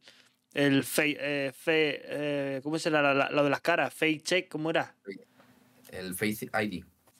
No, Face ID no, sino que están haciendo el tema de en, en películas porno, Ah. están, están metiendo a actrices o a gente famosa, a otras mujeres famosas y sale perfectamente como si fuera un vídeo de, ellas, cuando no lo es. Es que, claro, es que esto está evolucionando, está evolucionando tan rápido que están saliendo muchos problemas que no existían antes. Ya, y que el tema de que. O sea, es que ahora unas pruebas de un juicio no van a valer, porque ¿y si, y si me las has tocado tú con inteligencia artificial? Ay, es que todo un esto audio, tan un, rápido. un vídeo. ¿qué- ¿Cómo puede, ¿Quién considerará eso fidedigno? Es que por eso te digo que, que esto e- evoluciona tan rápido ahora mismo que, por ejemplo, que me preguntes, no, ¿y cómo va a afectar esto al trabajo? Que no te lo puedo decir. Es que ni siquiera te puedo decir cómo va a afectar esto al mundo de aquí a dos años. Ya. Es que no lo puedo saber. Bueno, No hoy, puedo saber cómo va a afectar de aquí a dos años. hoy justo De hecho, no he, he visto Domestica. Domestica ha echado prácticamente a todos los que tenían. Ha echado la mitad de la empresa y se ha quedado gente que eh, supervise lo que hacen con la inteligencia artificial, porque era mucho de poner títulos, crear textos, enviar email. Entonces han dejado una persona supervisando eso a la inteligencia artificial y los demás han salido a la calle. Es que, y además están saliendo ahora inteligencias artificiales a patadas, todas las que quieras, que hacen Sí. cualquier cosa. Ya te digo, está, hay inteligencias artificiales también, eh, bueno, que se dedican a reescribir textos, a hablar contigo, a darte información, a crear imágenes, a transformar imágenes, a crear vídeos sobre otra eh, persona. Mm, inteligencias artificiales, es que, es que no sé, que, que resumen correos. todas tienen un propósito muy específico. Y esa es la cosa de la famosa pregunta, oh, pero las inteligencias artificiales podrán dominar el mundo. Ahora mismo no. Ni de lejos. Ahora mismo ni de lejos. Porque todas tienen un propósito muy específico. Se tenían que unir todas, para- ¿no? Se tenían que crear toda una gran inteligencia artificial. Y ni aún así, porque aunque te des cuenta, aunque se unan todas, van a un propósito. O sea, Sí, que aunque las unieras y digas tú, vale, pues esta me puede, puede hablarme, pero puede resumirme textos, pero puede crearme imágenes, pero puede crearme vídeos, pero, pero mm, esa es la cosa, que al final va a hacer esas cosas, no va a hacer más. ¿Entiendes? No va a Hmm. aprender sobre sí misma eh, porque, bueno, pues ahora puedo destruir el mundo, no sé qué. No, porque va a recibir los datos que tienen del entrenamiento. Si entrenáramos una inteligencia artificial que pudiera destruir el mundo, Ah, claro, hacerlo, mejor sí. exactamente. A lo mejor Pero- sí. Pero y podría crearse una inteligencia artificial que uniera estas inteligencias artificiales, que solo sería eso, y que fuera cogiendo datos, ¿no? O. Mm. ¿Cómo Sí, sería? eso sí. O sea, o que fuera entrenando co- otras como inteligencias- llegar. y, o sea, otras llegar artificiales. ChatGPT ya Sí, te da como código, hecho- ¿no? Ya te escribe código. Sí, sí, ChatGPT te da código. Y de hecho, se está barajando ahora la posibilidad y se está mirando de que las inteligencias artificiales entrenen otras y creen otras inteligencias artificiales, o sea, que se autocreen. Hmm. Aquí es donde quiero, aquí, aquí es donde quería llegar. Porque está di- diciendo, "Mm, no, pero porque eh, bueno, ¿y cómo se va a admitir para, para juicio y para esto y para. Y es que el problema está en que mm, no sabemos hacia dónde va a avanzar el mundo, porque es que cualquiera puede entrenar una red neuronal en su casa, ¿eh? Cualquiera, de verdad, cualquiera. Y de hecho hay modelos preentrenados por todos lados. Y tú simplemente le das más datos, los entrenas y te la creas como tú quieres. O sea, es que puedes crear variantes y de verdad que es tan fácil. Lo único, o sea, no es fácil ni entenderlo, ni hacerlo, pero es que te lo dan ya hecho. Es que te ponen y después no, de verdad que no es tan complicado. Y el problema de esto está en que si encima las inteligencias artificiales son capaces de entrenar otras inteligencias artificiales, va, Ahí sí que a un problema. en el que van a, en el que van a decir, no se pueden crear inteligencias artificiales que creen vídeos sobre otra persona recibiendo unos inputs. Muy bien. Legalmente no. Muy bien. Pero la posibilidad está ¿Qué ahí. quiere? ¿Qué quiere? Facebook no la va a crear. Claro que no. OpenAI no la va a crear. Microsoft tampoco. Pero yo en mi casa, ¿por qué no? Exacto. ¿Entiendes? Es ¿Cómo como Pegasus, eso? ¿no? No se puede tener. Es ilegal hackear, pero bueno, Pegasus, pues te viene y te, Pero- te hace hola. Exactamente. Pues va a pasar lo mismo con las inteligencias artificiales. Entonces, de verdad que es muy, es muy desconcertar, desconcertante. Y, y es que no sabemos al ritmo que está avanzando. Porque es que esta es locura. Y es que ya no te quiero ni contar el día que, que de verdad los ordenadores cuánticos estén preparados, ¿eh? O sea, ¿por qué, por qué? Iván también me dijo lo mismo, digo, ¿por qué tan revolución es el ordenador cuántico? ¿Por la velocidad, simplemente? ¿Por la capacidad que tienen? de- Sí, eh, bueno, Iván ya te estuvo hablando sobre el tema de, de cómo. de los qubits, que es lo que utilizan los ordenadores cuánticos. Eh, estuvisteis hablando de una cosa, que es que los ordenadores cuánticos tenían que estar eh, muy fríos. ¿no? Los ordenadores cuánticos, para funcionar y de verdad funcionen bien, y es uno de los grandes inconvenientes que tienen, tienen que estar prácticamente a cero absoluto, a menos Mm. 273 Kelvin. Es decir, a de grados centígrados, perdón. Entonces, es una locura mantener un ordenador cuántico en tu casa, no lo puedes hacer. Y de hecho, ya mantenerlo en, en un entorno preparado, son muy grandes, pero son muy grandes por el sistema de refrigeración que llevan. Es que ten en cuenta que tienen que estar a menos 273 grados. Es una locura. es un- De hecho, es que el cero absoluto es, mm, es una temperatura que no existe en el universo. Exacto. O sea, Es, como... es la, la ausencia de movimiento de las partículas. Y la ausencia de movimiento de las partículas eh, es una. No, es que nada vivo puede estar es- eh, completamente parado. Entonces, el cero absoluto, como existir, no existe en el, universo, en el universo, solo se teoriza. Entonces, tiene que estar lo más próximo posible. Pero es que eso, mantener eso es una locura. Sí, pero sé que Google y China ya tienen uno, cada uno, ¿no? Sí, sí, sí, sí, sí. No, tenerlos los tienen.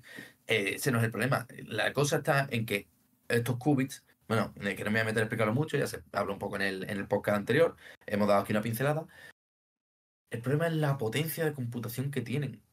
Es que de verdad es, es una mm, maldita locura. O sea, lo que te puede hacer un ordenador convencional, pero un ordenador potente, ni el tuyo ni el mío, Sí. ni el que utilicé yo para entrenar la red neuronal, que tenía 64 gigas de RAM, que era, era pepino, además, bueno, eh, ya no me acuerdo de todas las características, pero era, era un ordenador eh, pepino. Y tardé varios meses en entrenar la mía. Y era basiquita, ¿eh? Eh, o sea, estaba muy bien, pero al final era, como he dicho, de investigación, era básica. Mm, es que el problema es que esas cosas, por ejemplo, contraseñas que tardarían miles de años en romperse con un ordenador convencional muy potente, es que un ordenador cuántico te las parte en segundos. Es que es lo que estuviste hablando, es que todo ese tema de la seguridad, o sea, la seguridad que tenemos hoy en día, que dices tú, vale, es que esta seguridad con un ordenador normal tardarías miles de años. Nadie se va a poner a hacerlo. nadie se va a poner a hackearme esto porque con un ordenador normal ibas a tardar 100.000 años. Y nadie se va a poner a hackearme algo 100.000 años. Es absurdo, ni mil años. Pero es que, con un, es que coge un ordenador cuántico y hace y en segundos lo tiene. Entonces, todo ese tema está un poco más controlado porque, bueno, como necesitan tantos requisitos los ordenadores cuánticos, pues sí es verdad que, que bueno, que solo lo van a tener superpotencia, aunque ya asusta, ¿no? Pero es que, piénsalo, si Google quisiera ponerse ahora con su ordenador cuántico y desarrollar una inteligencia artificial que tuviera todos los datos de la historia de la humanidad, no sé cuánto tardaría, ¿vale? Pero es que algo que es, o sea, meterle dos mil millones de años, por ejemplo, de datos a, a, una red normal para que se entrene, es que a lo mejor podría llevarte perfectamente 10.000 años. No sé, esto me lo estoy inventando. Pero es que a lo mejor un ordenador cuántico te lo hace en tres horas. Claro, y tienes otra, una inteligencia artificial que es una locura. Te puede sacar inteligencias artificiales cada segundo para cualquier cosa. El problema de los que es que son una locura para todo. O sea, para absolutamente todo. Y de hecho, ahora mismo no tienen un propósito como tal, porque dices tú, ¿para qué lo utilizo? ¿Para jugar al Fortnite? ¿Para ordenador cuántico? Entonces, poco a poco son cosas, pero, pero ahora mismo lo que es son de, investigación precisamente porque son eh, o sea, es, tan nuevo, tan caro, y no se le ha encontrado una utilidad real, se está utilizando para procesar datos del universo, por ejemplo, hmm. para procesar ciertas cosas que a lo mejor un ordenador normal tarda mucho. Pero están tan experimentales y son tan caros que ahora mismo son casi absurdos. Si no, todos, todos, los, eh, todos los países tendrían mínimo uno. ¿IBM no te dejaba como hacer como algunas cosas matemáticas mediante una página web que habían desarrollado con su ordenador cuántico o no? No tengo ni idea, la verdad. Eso no. Sobre los ordenadores cuánticos he leído varias cosas, me interesan, pero no te puedo decir nada de esa página. si existe, si no existe, ni nada. Que me, me suena haberlo escuchado en algún podcast de, que tú podías ya, de forma gratuita además, coger y hacer. Claro. ¿Qué vas a hacer? ¿2 más 2, 4? ¿Qué, qué, fórmula vas a buscarle al, al esto? ¿Qué, qué necesidad tengas? Aunque buscaras una que, sea, que fuera muy impresionante, ¿sabes? Es como que, bueno, eh, esto para un ordenador cuántico es que prácticamente no es nada. Entonces, Exacto. No, estás aprovechando esa potencia. Exacto. Porque es que, claro, es que es eso. ¿Y por qué China no lo utiliza? O sea, si te ponen que está mal la China, ¿por qué no coge y no rompe Bitcoin y se los queda a todos ellos? ¿O por qué, no, yo que se empieza a hackear cuentas de banco de otros lados? Es que esos son eh, temas mucho más complicados que, decir, bueno, pues lo hago y ya. Porque eh, es que hacer esas cosas es prácticamente cargarte el sistema económico. Y cargarte el sistema económico no te conviene ni a ti. ¿Entiendes? Si tú dices, vale, voy a hacerme mi. Voy a, voy a cargarme a todo el mundo. Pero si China se carga a todo el mundo. ¿Para qué lo quiere? Bueno, ¿De, también. De, qué, le sirve? ¿De qué, ¿De qué me sirve? ¿Ser el que más mando? Si después ni siquiera te puedo vender mis productos porque no tienes dinero. No, no. Pero no tiene sentido quedarte solo. Eh, todo el mundo quiere mandar, pero quiere mandarle a alguien. Si no hay nadie a quien mandarle, porque ni siquiera sabes lo que te digo. Eh, Exacto. es absurdo. Imagínate que todo el mundo compra, claro, rompe Bitcoin y dice, pues ahora no lo queremos, ahora vamos a Ethereum. Ya lo utiliza. Eh, no, pero es que, bueno, mira, es que me has puesto el, el, problema perfecto. Yo, digo yo, tío, he descubierto la forma de quedarme todos los Bitcoins. Voy a ser el tío más rico del mundo. Y ahora cojo y le robo todos los Bitcoins a todo el mundo las criptomonedas que precisamente se basan en el interés que tengan las personas en querer comprarlas, si me mm. quedo yo todos los bitcoins del mundo y nadie tiene bitcoin y nadie puede comprarlo, ¿cuánto va a valer bitcoin? Claro, se va a cero. Es como el, dinero, papel moneda, ¿no? Que dice, tiene interés, tiene valor porque circula. Pero circula porque eh. nosotros pensamos que tiene valor. Exacto, si, si yo bajo el valor de bitcoin a cero por quedarme todos los bitcoins, ¿cuánto es 21 mil millones de bitcoin por cero? Cero. Pues ya está. Entonces, quedarme con todo no me sirve de nada, porque si yo los tengo todos, yo quiero tener más que nadie, pero no, no puedo tenerlos todos, porque si los tengo todos, acabo de joderme. Entonces, eh, al final el mismo problema de siempre. Exacto. El, ataque del 51%, que se le llama. Exacto, exacto. Eh, y he visto casos en los que, un- por ejemplo, ChatGPT se la ha conseguido pillar y demás, en las que se le ha Mm, hacer respuestas racistas, xenófobas, homófobas. Eso es por el tema de la, de la base de datos que tenga, ¿no? Sí, eso depende siempre de los datos con los que esté entrenado y, y respuestas erróneas y, y demás. Digamos que no deja de ser algo interesante, pero siempre hay que tener en cuenta que, que es la interpretación que nosotros le damos. Es que, quiero decir, vamos a ver, es la interpretación que nosotros le damos a los datos. sí. ¿Entiendes? Eh, nosotros aportamos unos datos que vienen de muchos años atrás, que ya están eh, eh, por razas, por colores de piel, por géneros, por cientos de cosas, y ahora tú le preguntas algo a ChatGPT que tiene unos datos que ha sido entrenado con datos racistas, ¿vale? Porque quieras que no, o, que a ti ya te lo parece, porque la sociedad con eso está cambiando muchísimo. Y, cos, y de hecho, coño, tú ves en la, en la ves anuncios ahora mismo de 2010 y dices tú, por Dios, ¿esto cómo se ponía en la tele? Y, y no te estoy hablando de hace 60 años, de hace 10 años aquí, la cosa cambia muchísimo. Y, y cosas que se veían en la tele, en la calle, que nosotros mismos hacíamos hace 10 años, hoy en día prácticamente son impensables Exacto. de hacer. Entonces, eh, pero claro, tú le has dado a ChatGPT datos hace 10 años. Entonces, ¿cuál es el problema? A lo mejor no es que ChatGPT está haciendo ra- racista, porque no puede ser, serlo, porque no tiene una opinión. ¿Sabes? Claro, la persona ChatGPT que le ha dado decide- esos datos sí que es racista. Exacto, ChatGPT decide sobre esos datos, pero es que esos datos hace 10 años no eran racistas. Entonces, realmente no se puede tachar ni a ChatGPT ni de machista, ni de feminista, eh, ni, de, ni de racista, ni de xenófobo, de nada, porque no, o sea, decidir decide con lo que tiene, pero no tiene el poder para discriminar a una persona. Tiene el poder para decir esas palabras, pero esas palabras las escribe en función de a los inputs que ha recibido. De aquí lo que te decía al principio, l- la claridad y, la- y lo, lo bueno que sean los datos es muy importante, porque una vez que las has entrenado, después esos fallos se le quedan para toda la vida. Es como el niño que arrastraba la mesa. Ahora tienes Exacto. que volver a entrenarlo de otra forma y decirle, no, esto está mal, esto no lo digas. Exacto. Ahora, ¿cómo vas a estar GPT y decirle, no, no digas esto? Pero claro, lo mismo lo tienen de su biblioteca, la tienen cuatro puntos y lo ha sacado esos cuatro puntos, ahora encuéntralos, ahora cámbialos. De hecho, ChatGPT, bueno, escribe en función. eh, Lo escribe él, ¿eh? ChatGPT no copia nada, no es que lo Hmm. tenga en una biblioteca. Vale. Pero tiene esas referencias. Y como tiene esas referencias, él ha aprendido. Y ha aprendido eso. Entonces, para eliminar eso, habría que volver a, a- a enseñarle. Desde cero, claro. Claro, y es que a lo mejor.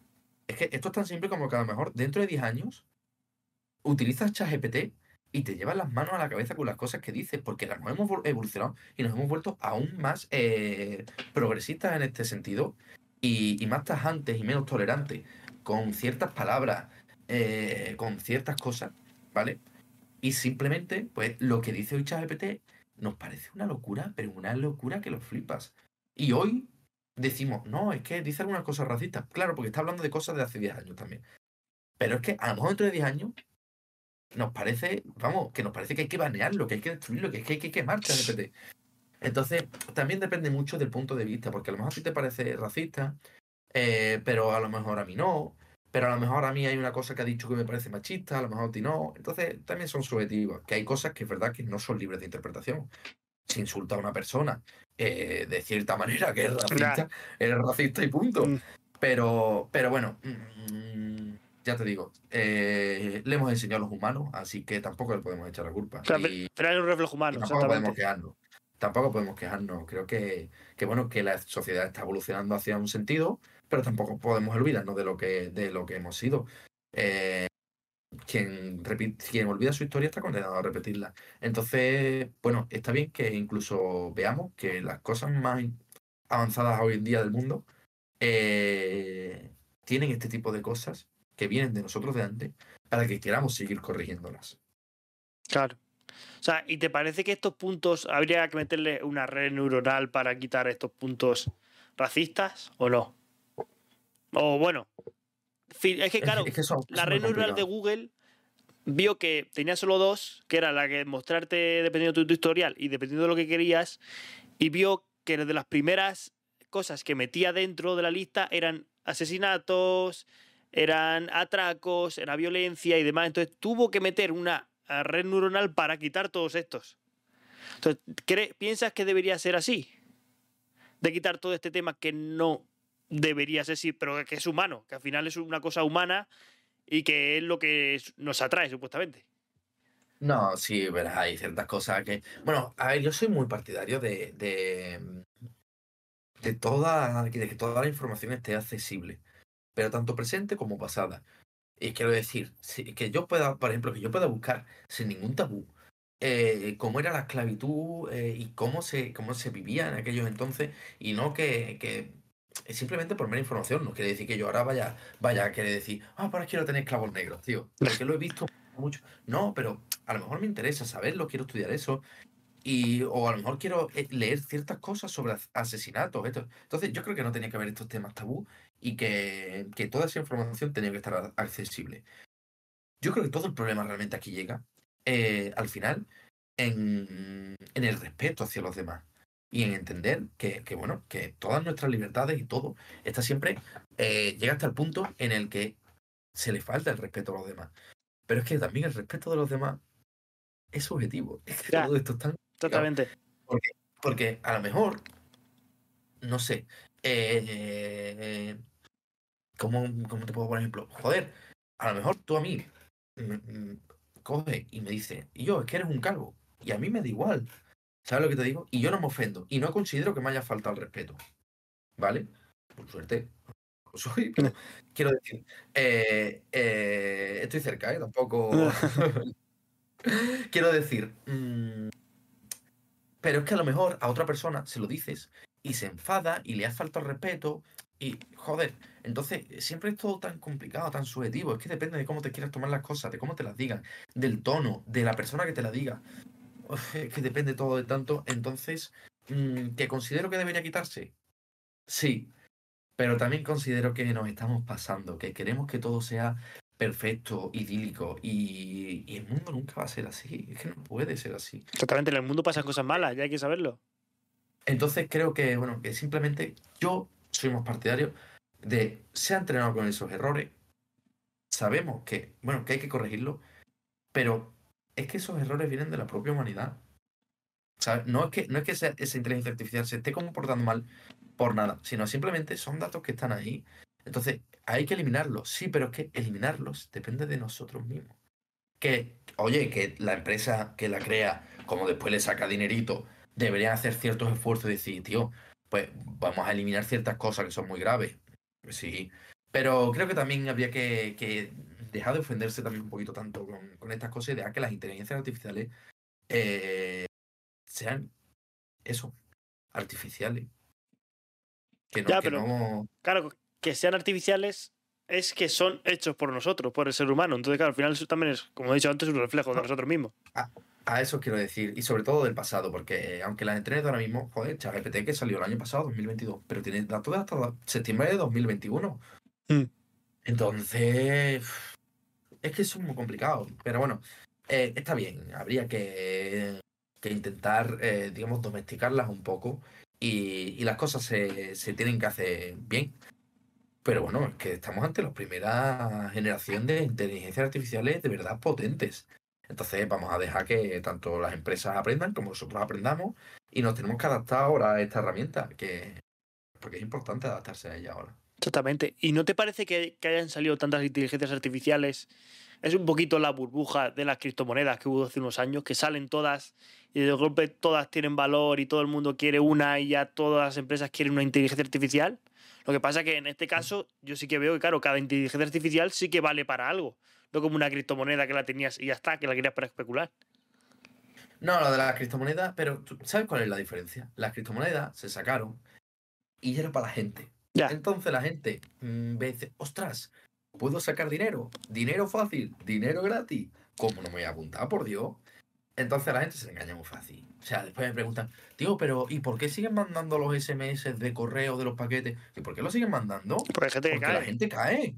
¿Cómo que por qué lo siguen mandando? Por Dios, si la gente sigue cayendo, ¿cómo no lo van a mandar? Si es lo más fácil del mundo. Simplemente tienen una lista, te mandan el, el SMS y haces tú, oh, mi paquete, ping, metes la tarjeta y al carajo. ¿Cómo no lo van a hacer si es lo más fácil del mundo? Pues eso era lo mismo. ¿Cómo no iba a sacar todo el mundo criptomoneda? Si todo el mundo sacaba su criptomoneda, si, mm, joder, porque todo el mundo quería dinero. Entonces, todo el mundo que no se quiere ni siquiera informar, ni siquiera sabe qué está pasando, eh, ni, protegerse ante todo este tipo de cosas, se quiso meter ahí. Y hubo gente, pues que tuvo suerte, hubo gente que fue más lista y se informaron. Y hubo gente, pues que la, la pifió y ya está. La diferencia aquí es que los que están sacando inteligencias artificiales son las empresas. Y para sacar una inteligencia artificial hay que poner pasta y mucha pasta. Y personas eh, creándola. Y recursos. Y tiempo. Y todas esas tres cosas cuestan dinero a las empresas. Y las empresas no quieren tirar dinero. Y ahora están sacando tantas, porque ahora todo el mundo. Esto es como cuando salió el Bitcoin. Era el momento de subirse al carro, que sí. Sí. ¿Cuánto vale ahora? Ahora, el que metió Bitcoin, compró Bitcoin cuando valía un, un dólar, ahora que creo que estaba a 30.000. Joder, tío. Pues esto es igual. Todo el mundo saca ahora, porque es el boom, porque están aprendiendo.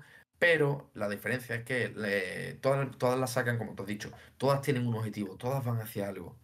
Sí, todas sirven para algo. O sea, no es una burbuja como tal. Todas tienen detrás un respaldo, un tiempo, un estudio, un dinero. Entonces sirven para algo. Las empresas no las sacan así a voleo. Ah, con, la, con las páginas web, los 2000 también pasó algo parecido. O sea, todo el mundo tenía que tener una página web. dominios. Claro, comprar dominios. Cuando salieron. Lo que pasa es que se han quedado las, las fuertes. Se ha quedado Amazon, Facebook, Google. Pero en aquel momento todo el mundo por cualquier cosa quería montar una página web y era un super boom. Y cualquier empresa que tenía una página web ya le, le metían inversión y, empezaba a crecer, que luego, claro, crecer etapa. Entonces parece como que hay mucha, con esto de la tecnología, mucha burbuja. Sale una tecnología nueva, página web, vale, a tope y burbuja y caen. Y luego se establece y ya crece y crecen las útiles. Con las criptomonedas lo mismo. Pero es que estas son útiles. Exacto. Es que estas son útiles. Este es el mismo problema que hay con respecto a la informática hoy en día. Todo el mundo quiere estudiar informática. Hmm. De, repente, eh, es una carrera que antiguamente, bueno, el carrera, los grados, todo, que antiguamente, pues bueno, ya estaba ahí, pero bueno, el que lo estudiara porque le gustaba. Hoy en día, los niños dicen, no sé qué estudiar, me meto en informática.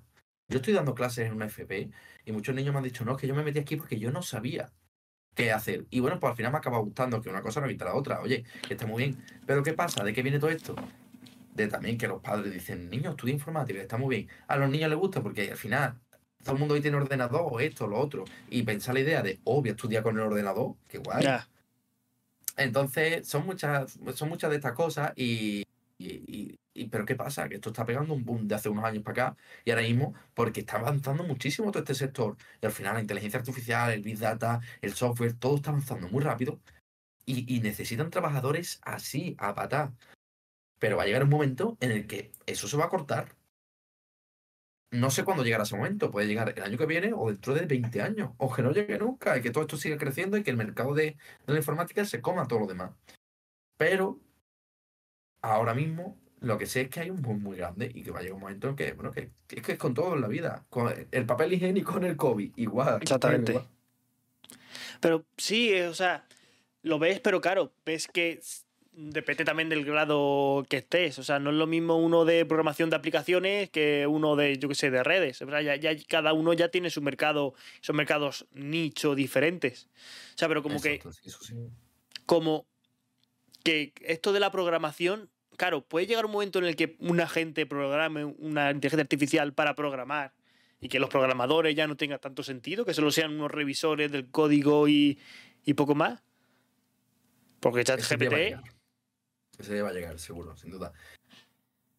Va a llegar. Bueno, a ver, espérate. Vamos a aclarar lo que yo pienso. Esto es una opinión, ¿vale? Hmm. Porque habrá gente que diga, no, pues yo creo lo contrario. No, esto es una opinión porque es que no sabemos, ¿vale?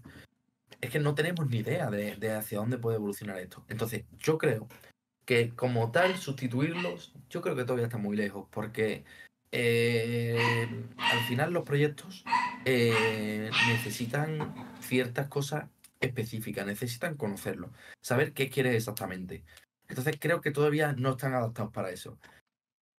Que eso no quita que sí se vayan a destruir puestos de trabajo. Pues claro que sí. ¿Por qué? Pues el trabajo que antes hacían cinco ahora lo puedes hacer uno con la ayuda de una inteligencia artificial.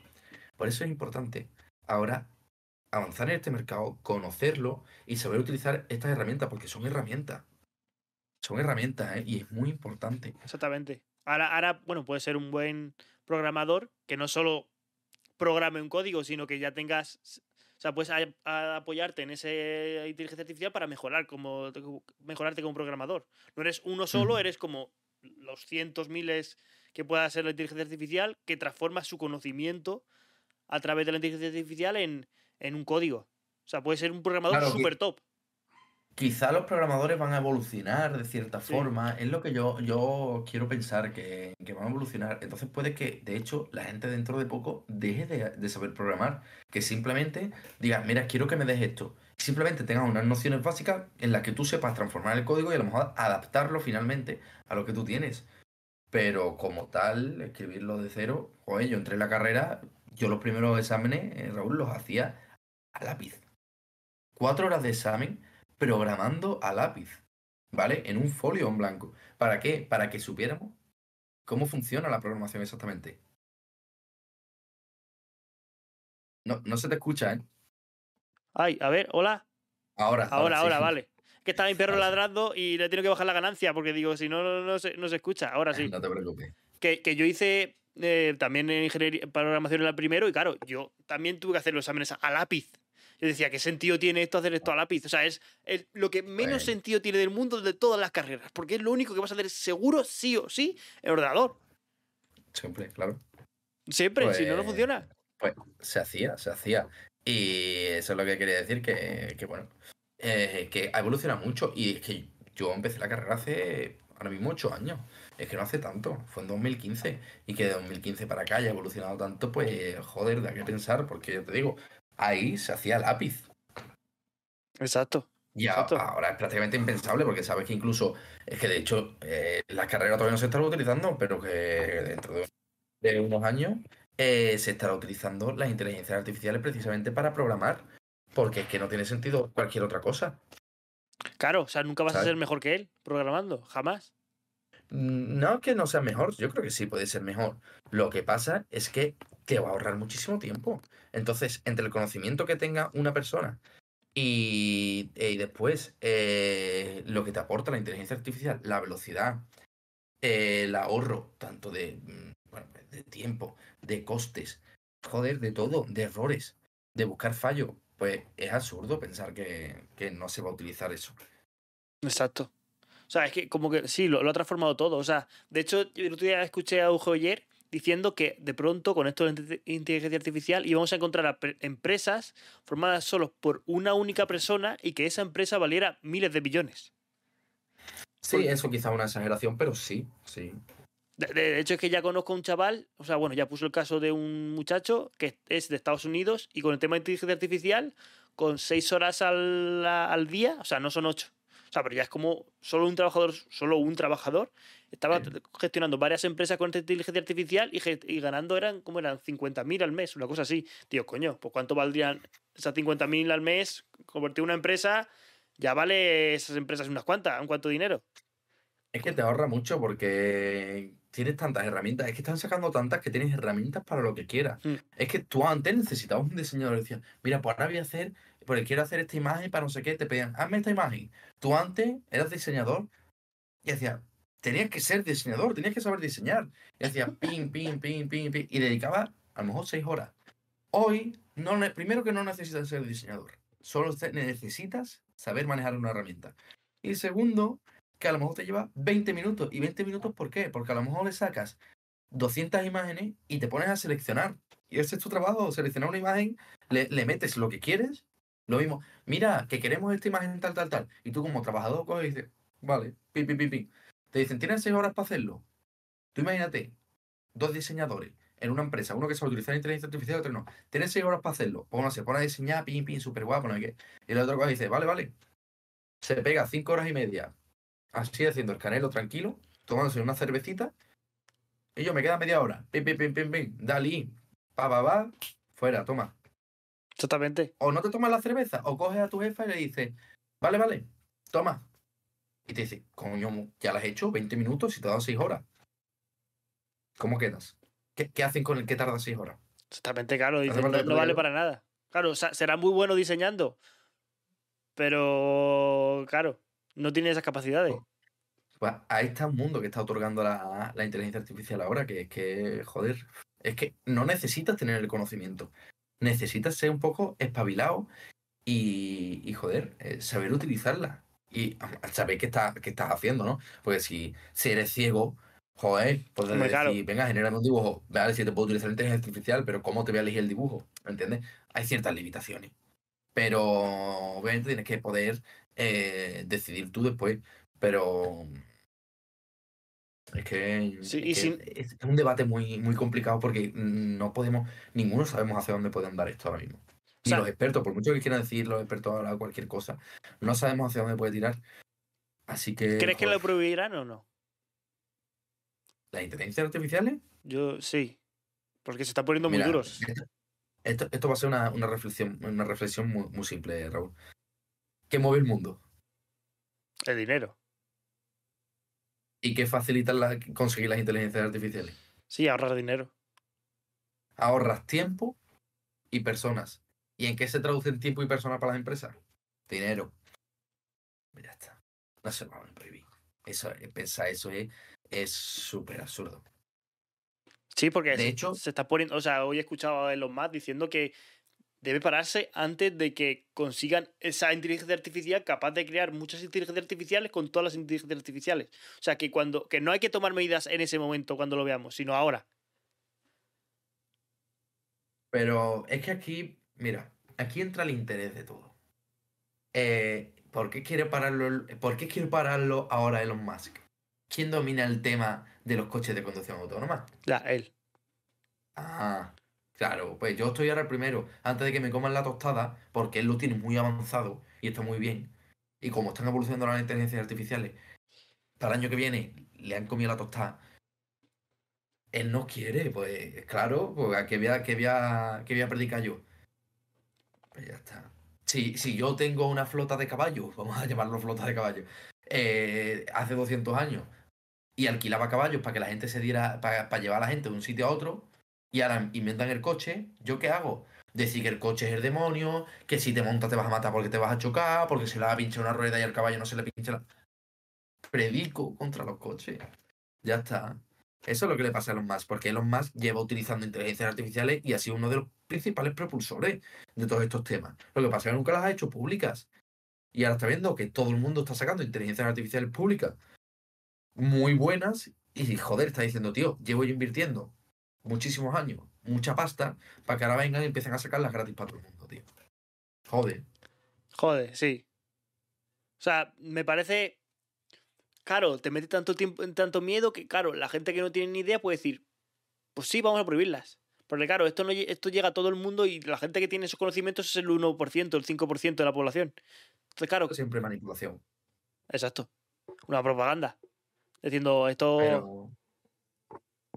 Sí, pero eso no va a llegar a ningún lado por el simple hecho de que, eh, bueno, mm, claro, Elon Musk está en contra, pero Amazon está a favor, Apple está a favor, Facebook, o sea, Meta está a favor, OpenAI está a favor, y al final medio mundo está a favor, entonces... eh.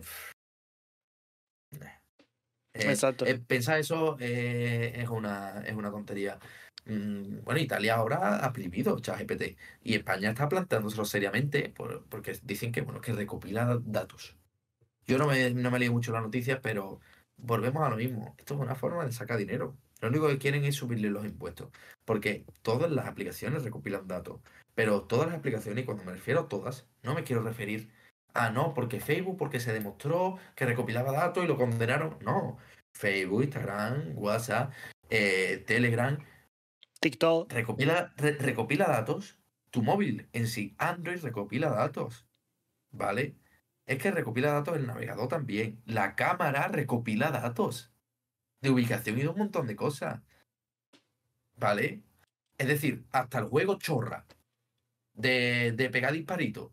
eh, al que juegas media hora, que te has descargado en Instagram, de, porque lo has visto en Instagram y te ha molado, y, que no vale para nada, pero que te mete 500 millones de anuncios, que la gente dice, no, pero es que me mete muchos anuncios, tío, es que esto tiene que tener virus. No es que tenga virus, es que tú no sabes ni la cantidad de datos que está recopilando eso. Exacto. De hecho, ahora en iPhone, desde hace unos años, te sale como cada vez que inicias una aplicación por primera vez, te sale permitir rastreo o no permitir rastreo. Siempre lo diga que no, no sé por qué, pero no sé si eso será ahora de verdad su función de que no permita el rastreo de tus datos. En teoría sí.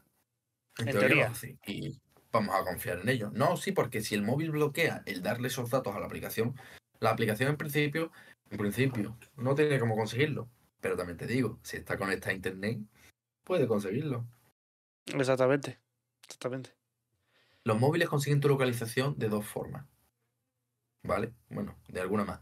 Pero las dos principales son eh, Wi-Fi. El Wi-Fi, o sea, el, directamente el GPS y el, el Wi-Fi. Precisamente porque el Wi-Fi, cuando tú lo dejas puesto y sales de tu casa, se va intentando conectar a todos los Wi-Fi que hay y vas dejando un rastro. De, hecho, ahora he visto muy obsesionado con series de asesinos y demás. Y, ahora dicen que, claro, lo primero que hacen es cogerte el móvil, te lo pillan para saber dónde has mm. estado, porque tu móvil te lo ha rastreado todo, sabiendo dónde está, has estado todo, todo, todo. Bueno, salió en el época de Jordi Wild de los asesinatos, de Crims, diciendo que van. que hay policías que ya lo saben, y cuando quieren cometer un policía un asesinato o lo que sea, dejan el móvil que haga otra ruta, porque eso es lo primero, lo más identificativo, y casi todos los de delitos últimamente se, resuelven a través del móvil y su lujo de la localización. Sí, es que es una herramienta muy poderosa también. Eh, pero es que es lo que asusta, que, que están pillando al final datos de todo. Y de todo es de todo. Exacto. Y no sé si conoces el tema que ha salido hace poco de, de Jenner IA. Es una, una, inteligencia artificial con ChatGPT que está en directo a las 24 horas en Twitch de un esqueleto y con, con, el Rubius a veces y demás, que es una, una, serie que se va generando sola a todo momento. Automáticamente. Automáticamente. Entonces puede ser temas súper raros. De hecho, hoy me he metido antes de, de, este podcast y he visto que estaba en directo como respondiendo a la gente que la hablaba. Entonces le respondía uno, eres un máquina, y, se ha puesto a insultarle diciendo, tú sí que eres, tú eres un gilipollas, no sé qué. no, la verdad es que nunca me he metido a ver la serie, pero sí que la, sí que la conozco. Y nos hace, no, nos lleva a tener una idea de, joder, hacia dónde está avanzando. Que hay una inteligencia artificial que está creando una serie por momentos. Exacto. ¿Sabes? O sea, joder, ¿qué piensa eso? Es que, joder, o sea, está en la cabeza. ¿Cuánta gente hay trabajando para hacer, para hacer una serie? Productores, animadores, gente de doblaje, eh, joder, no, sé mucho más, pero gente del estudio, que si cámara, que si después em, eh, eh, editores, que si esto. Y no hay uno de cada uno. Es que a lo mejor en una serie sola, aunque Bob Esponja, a lo mejor en Bob Esponja había trabajando 200 personas. Y es que eso te lo está haciendo una inteligencia artificial. En directo, al momento, ininterrumpidamente. Ya que si coges trozos, seguro que algo será mejor que cualquier otra serie, será súper entretenido. Y que, a lo mejor para, para hacer Bob Esponja, para hacer la primera temporada, tuvieron que invertir 20 mil millones, o 20 millones, venga, vamos a poner 20 millones. Y tardaron un año y medio en hacerla. ¿Cuánto ha invertido esta IA? Cero. Cero. ¿Y cuánto ha tardado? Cero. Te mejora todo, te mejora el presupuesto, te mejora el tiempo, te da más duración, te quita de problemas está en directo, que está interactuando con la gente que escribe. Y encima te ahorra el problema de, tener una persona en directo. Exacto. ¿Cuál es el problema? Ojalá ponerme yo, ¿sabes? Lo que es. Que me haga el podcast sola. Vale, con ChatGPT. De hecho, de hecho, no sabéis si soy yo ahora mismo. Con la inteligencia artificial no sabéis si soy yo como persona o es ChatGPT y está hablando con ChatGPT y yo estoy en mi casa ahí tumbado en la cama. Este, que, es que es un tema que de verdad puede avanzar hacia tantos lados, pero piénsalo. O sea, ahora tenemos contenido infinito, ilimitado, o sea, de variedad ilimitada de series, por ejemplo. Ya, todavía no se ha creado. Y todavía no se ha creado. Pero es que da igual. Es que tú hablas con una inteligencia artificial, con esa, por ejemplo, que está haciendo eso, y, y te saca una serie de lo que tú quieras y te puedes pegar viéndola todo lo que quieras. Es que es cuestión de tiempo que se hagan 200.000 canales de series, de una serie, porque se ha puesto la inteligencia artificial ahí. O sea, es, es una locura. Y ya, ya que no esté en directo, sino que se suba a YouTube. O sea, que ya cada X tiempo lo dejes, ah, tiene que pasar Pero- esto.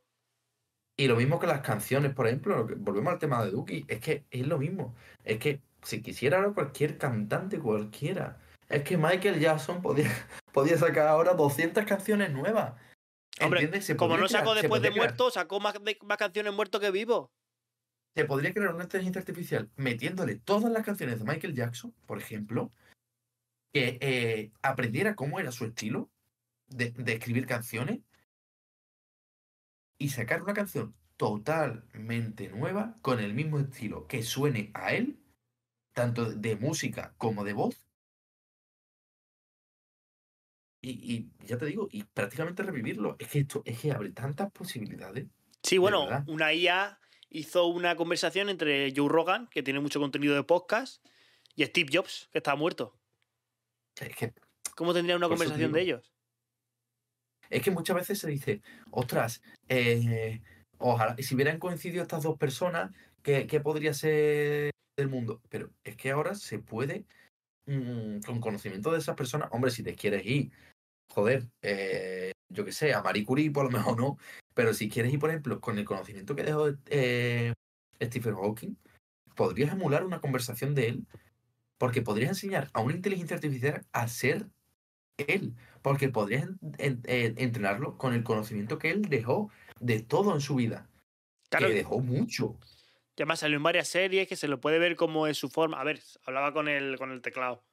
Sí, pero yo no me refiero, por ejemplo, a la forma de hablar o a interpretar que fuera él. Te estoy hablando de su, Su conocimiento. De, de cómo él era personalmente. ¿Entiendes? Mm. Por cómo él escribía, las cosas que escribía, cómo se expresaba. Es que podríamos enseñar a una inteligencia artificial a que, escribi- a que dijera y pensara como él. Y Sí, tú coges una y la entrenas que piense como él y la, la entrenas a otra que piense la- como pensaba Albert Einstein, por ejemplo, sí. y puedes, puedes emular una conversación hoy en día de dos personas muertas y que podría ser una maravilla. O sea, es que de ilusiones se vive. Obviamente no es lo mismo, tampoco vamos a decir, ostras, no, es que esto podría ser la, la conversación de, de- del milenio, no sé qué. Al final van a hablar sobre conocimientos que ya tenían. Exa- Exactamente. Y, tú no y puedes hecho- saber qué tenían hecho- en su cabeza antes, que sacarían en esa conversación hablando entre ellos. De hecho, como una no va a aprender de la otra. ah, pero, ¿qué quiero decir? No, no, pero no deja de ser un potencial interesante que tú puedas coger y recrear una conversación que tendrían dos personas que hoy en día están muertas. Sí. Es que es. De eh, por ejemplo, podrías poner de épocas distintas, que podrías poner tantas cosas. Exacto. Y, y con este tema también podrías coger y eh, crear personas, avatares, para personas que están solas, ¿no? O sea, como personas mayores y de que les den conversación, que fueran como una persona, como un acompañante. Pero esto es que no está tan lejos. Eh, sin irte más, más lejos, bueno, los asistentes del hogar de hoy en día, tanto los de Google como los de Amazon, que no digo su nombre porque la tengo aquí, eh, y va a saltar.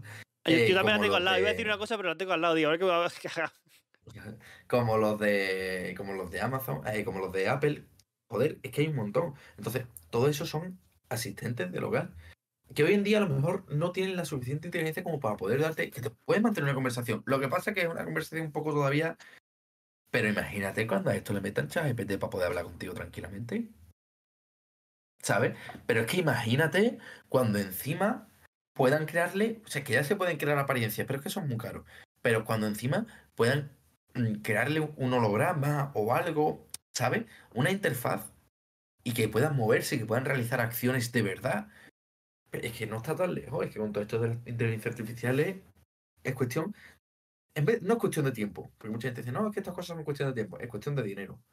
Sí, porque Siempre es cuestión de dinero. si ya tienes a una inteligencia artificial que te crea vídeos, que te cree o que te crea esta serie, que te cree un avatar que te hable como otra persona, no será muy difícil.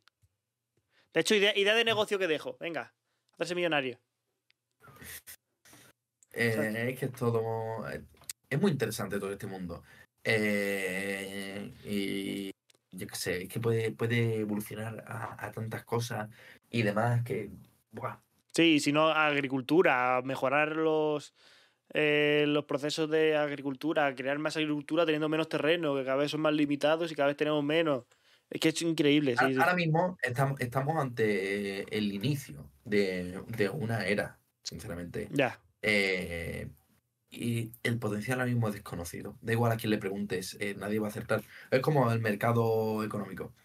Es como la bolsa. Por mucho que hay gente experta que dedica toda su vida a estudiar cómo funciona, no puedes predecirlo. Entonces, no se puede predecir cómo va a evolucionar esto. eh. Eh, es una locura, la verdad, porque mm, digamos que es algo con lo que se soñaba. Y yo me acuerdo de decir hace cinco años, de ver películas a lo mejor antiguas, decía, ¿cómo vamos a estar en 2015? Y decías tú, "Uf, anda que no se equivocaban nada. Ya. Claro, se Hombre, en equivocaban, pero, pero- futuro pero lo que iríamos tenemos- volando, ¿no? Con, con los patinetes y demás. pero, ¿y si imaginamos lo que tenemos hoy en día? Pero No. es que lo mejor de todo esto es, ¿tú te imaginabas lo que tenemos hoy en día hace cinco años? Bueno, yo qué sé, yo, yo a mi madre le decía, ¿tú cuando naciste eh, te, te pensabas que ibas a tener una... Puedes llamar a mis tíos de, de- Alemania Claro, claro. con, con un trozo de plástico? En plan, no. ¿No podías? Entonces, ¿cómo entra en tu cabeza que esto ahora?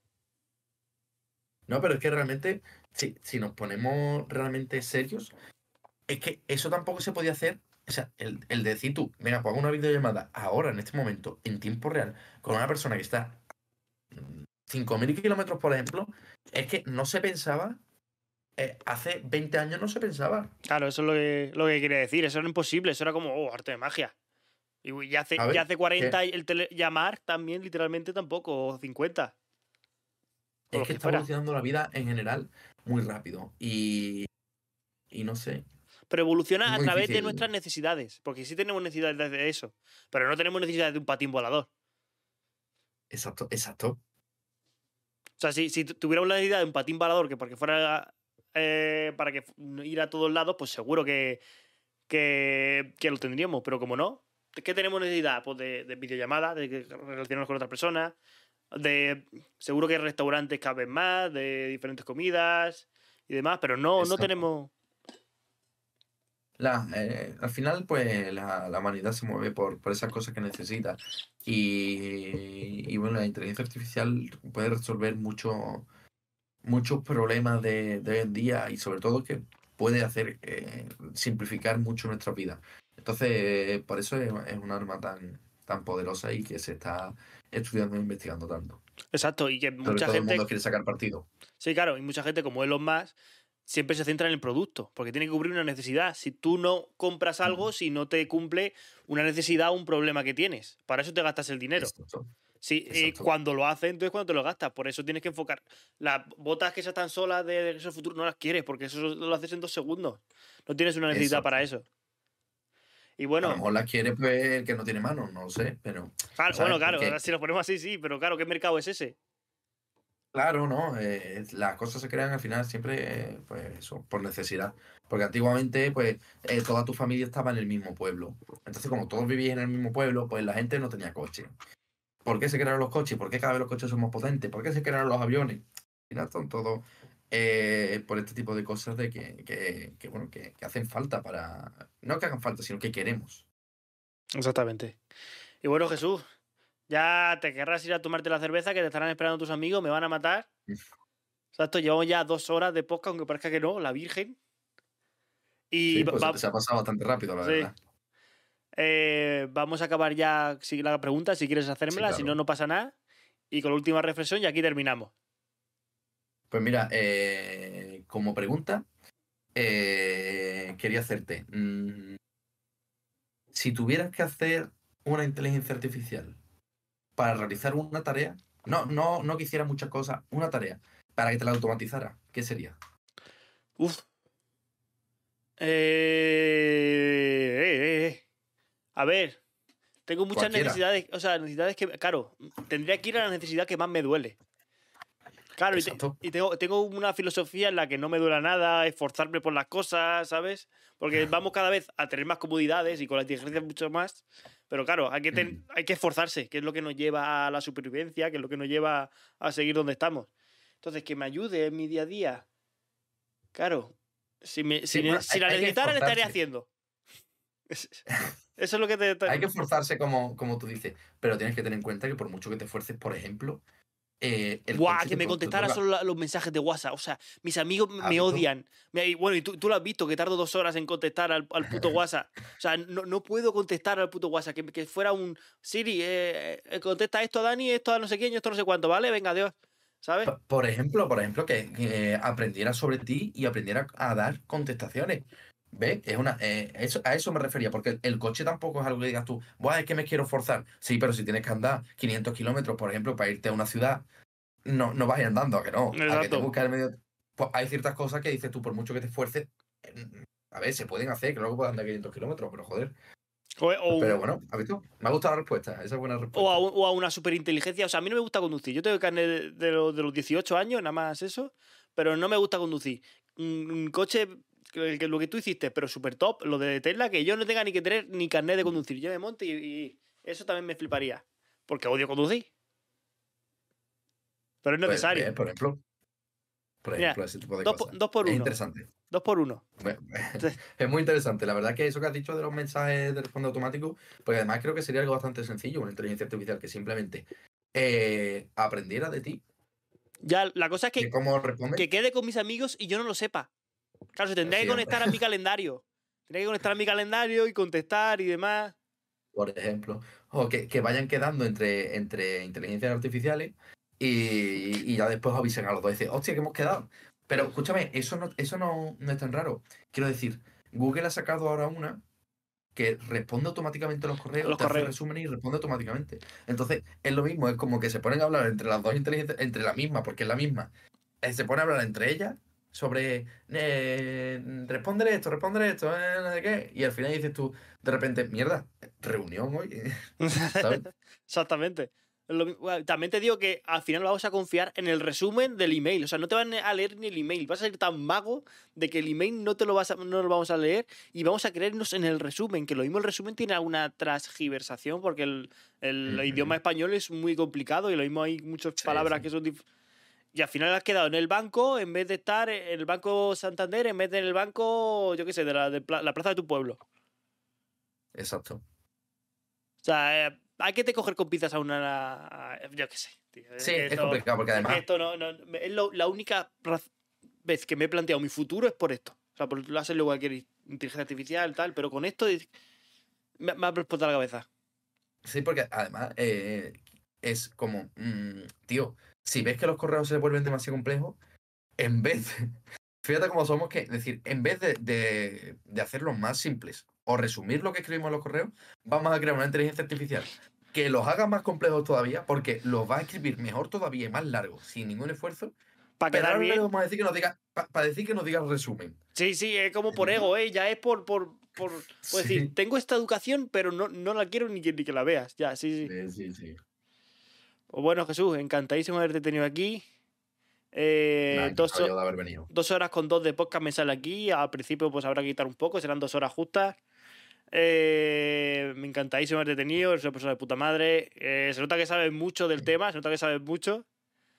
Y, y encantadísimo, o sea, si alguna vez quieres volver o lo que sea, porque siempre digo a todo el mundo, quiero hacer noticias, tal, para que veniros, pero lu- luego nunca las hago porque esto es muy Mm. complicado. Y hay que dedicarle claro. mucho tiempo a esto, pero vamos, estarás invitado, igual que Iván, igual que todo el mundo que ha estado aquí, que son todos ma- magníficos y saben muchísimo de los temas. Y, y de- despide el podcast este. O sea, ¿qué es lo que tú le dirías al mundo? ¿O qué mensaje quieres dejar en el mundo? Pues bueno, eh, yo creo que como reflexión final, eh, creo que no hay que tener miedo a las inteligencias artificiales, miedo en, eh, de- en cuestión de no, porque puede quitarme el trabajo, porque vienen cambios en el mundo. De hecho, el mundo siempre está en cambio, en constante cambio, así que creo que lo interesante es saber adaptarse. Estos son unas herramientas muy poderosas y, y lo que hay que aprender es, es a usarlas e integrarlas en, en nuestro día a día. Es lo que yo recomiendo eh, y no luchar contra ello porque cuando hay un avance, intentar luchar contra el avance es como intentar luchar contra la corriente del río. Podrás resistirla, pero llega un momento en el que te cansas y te lleva. Qué bonito. Bueno, pues muchas gracias por todo. Muchas gracias a ti. Adiós.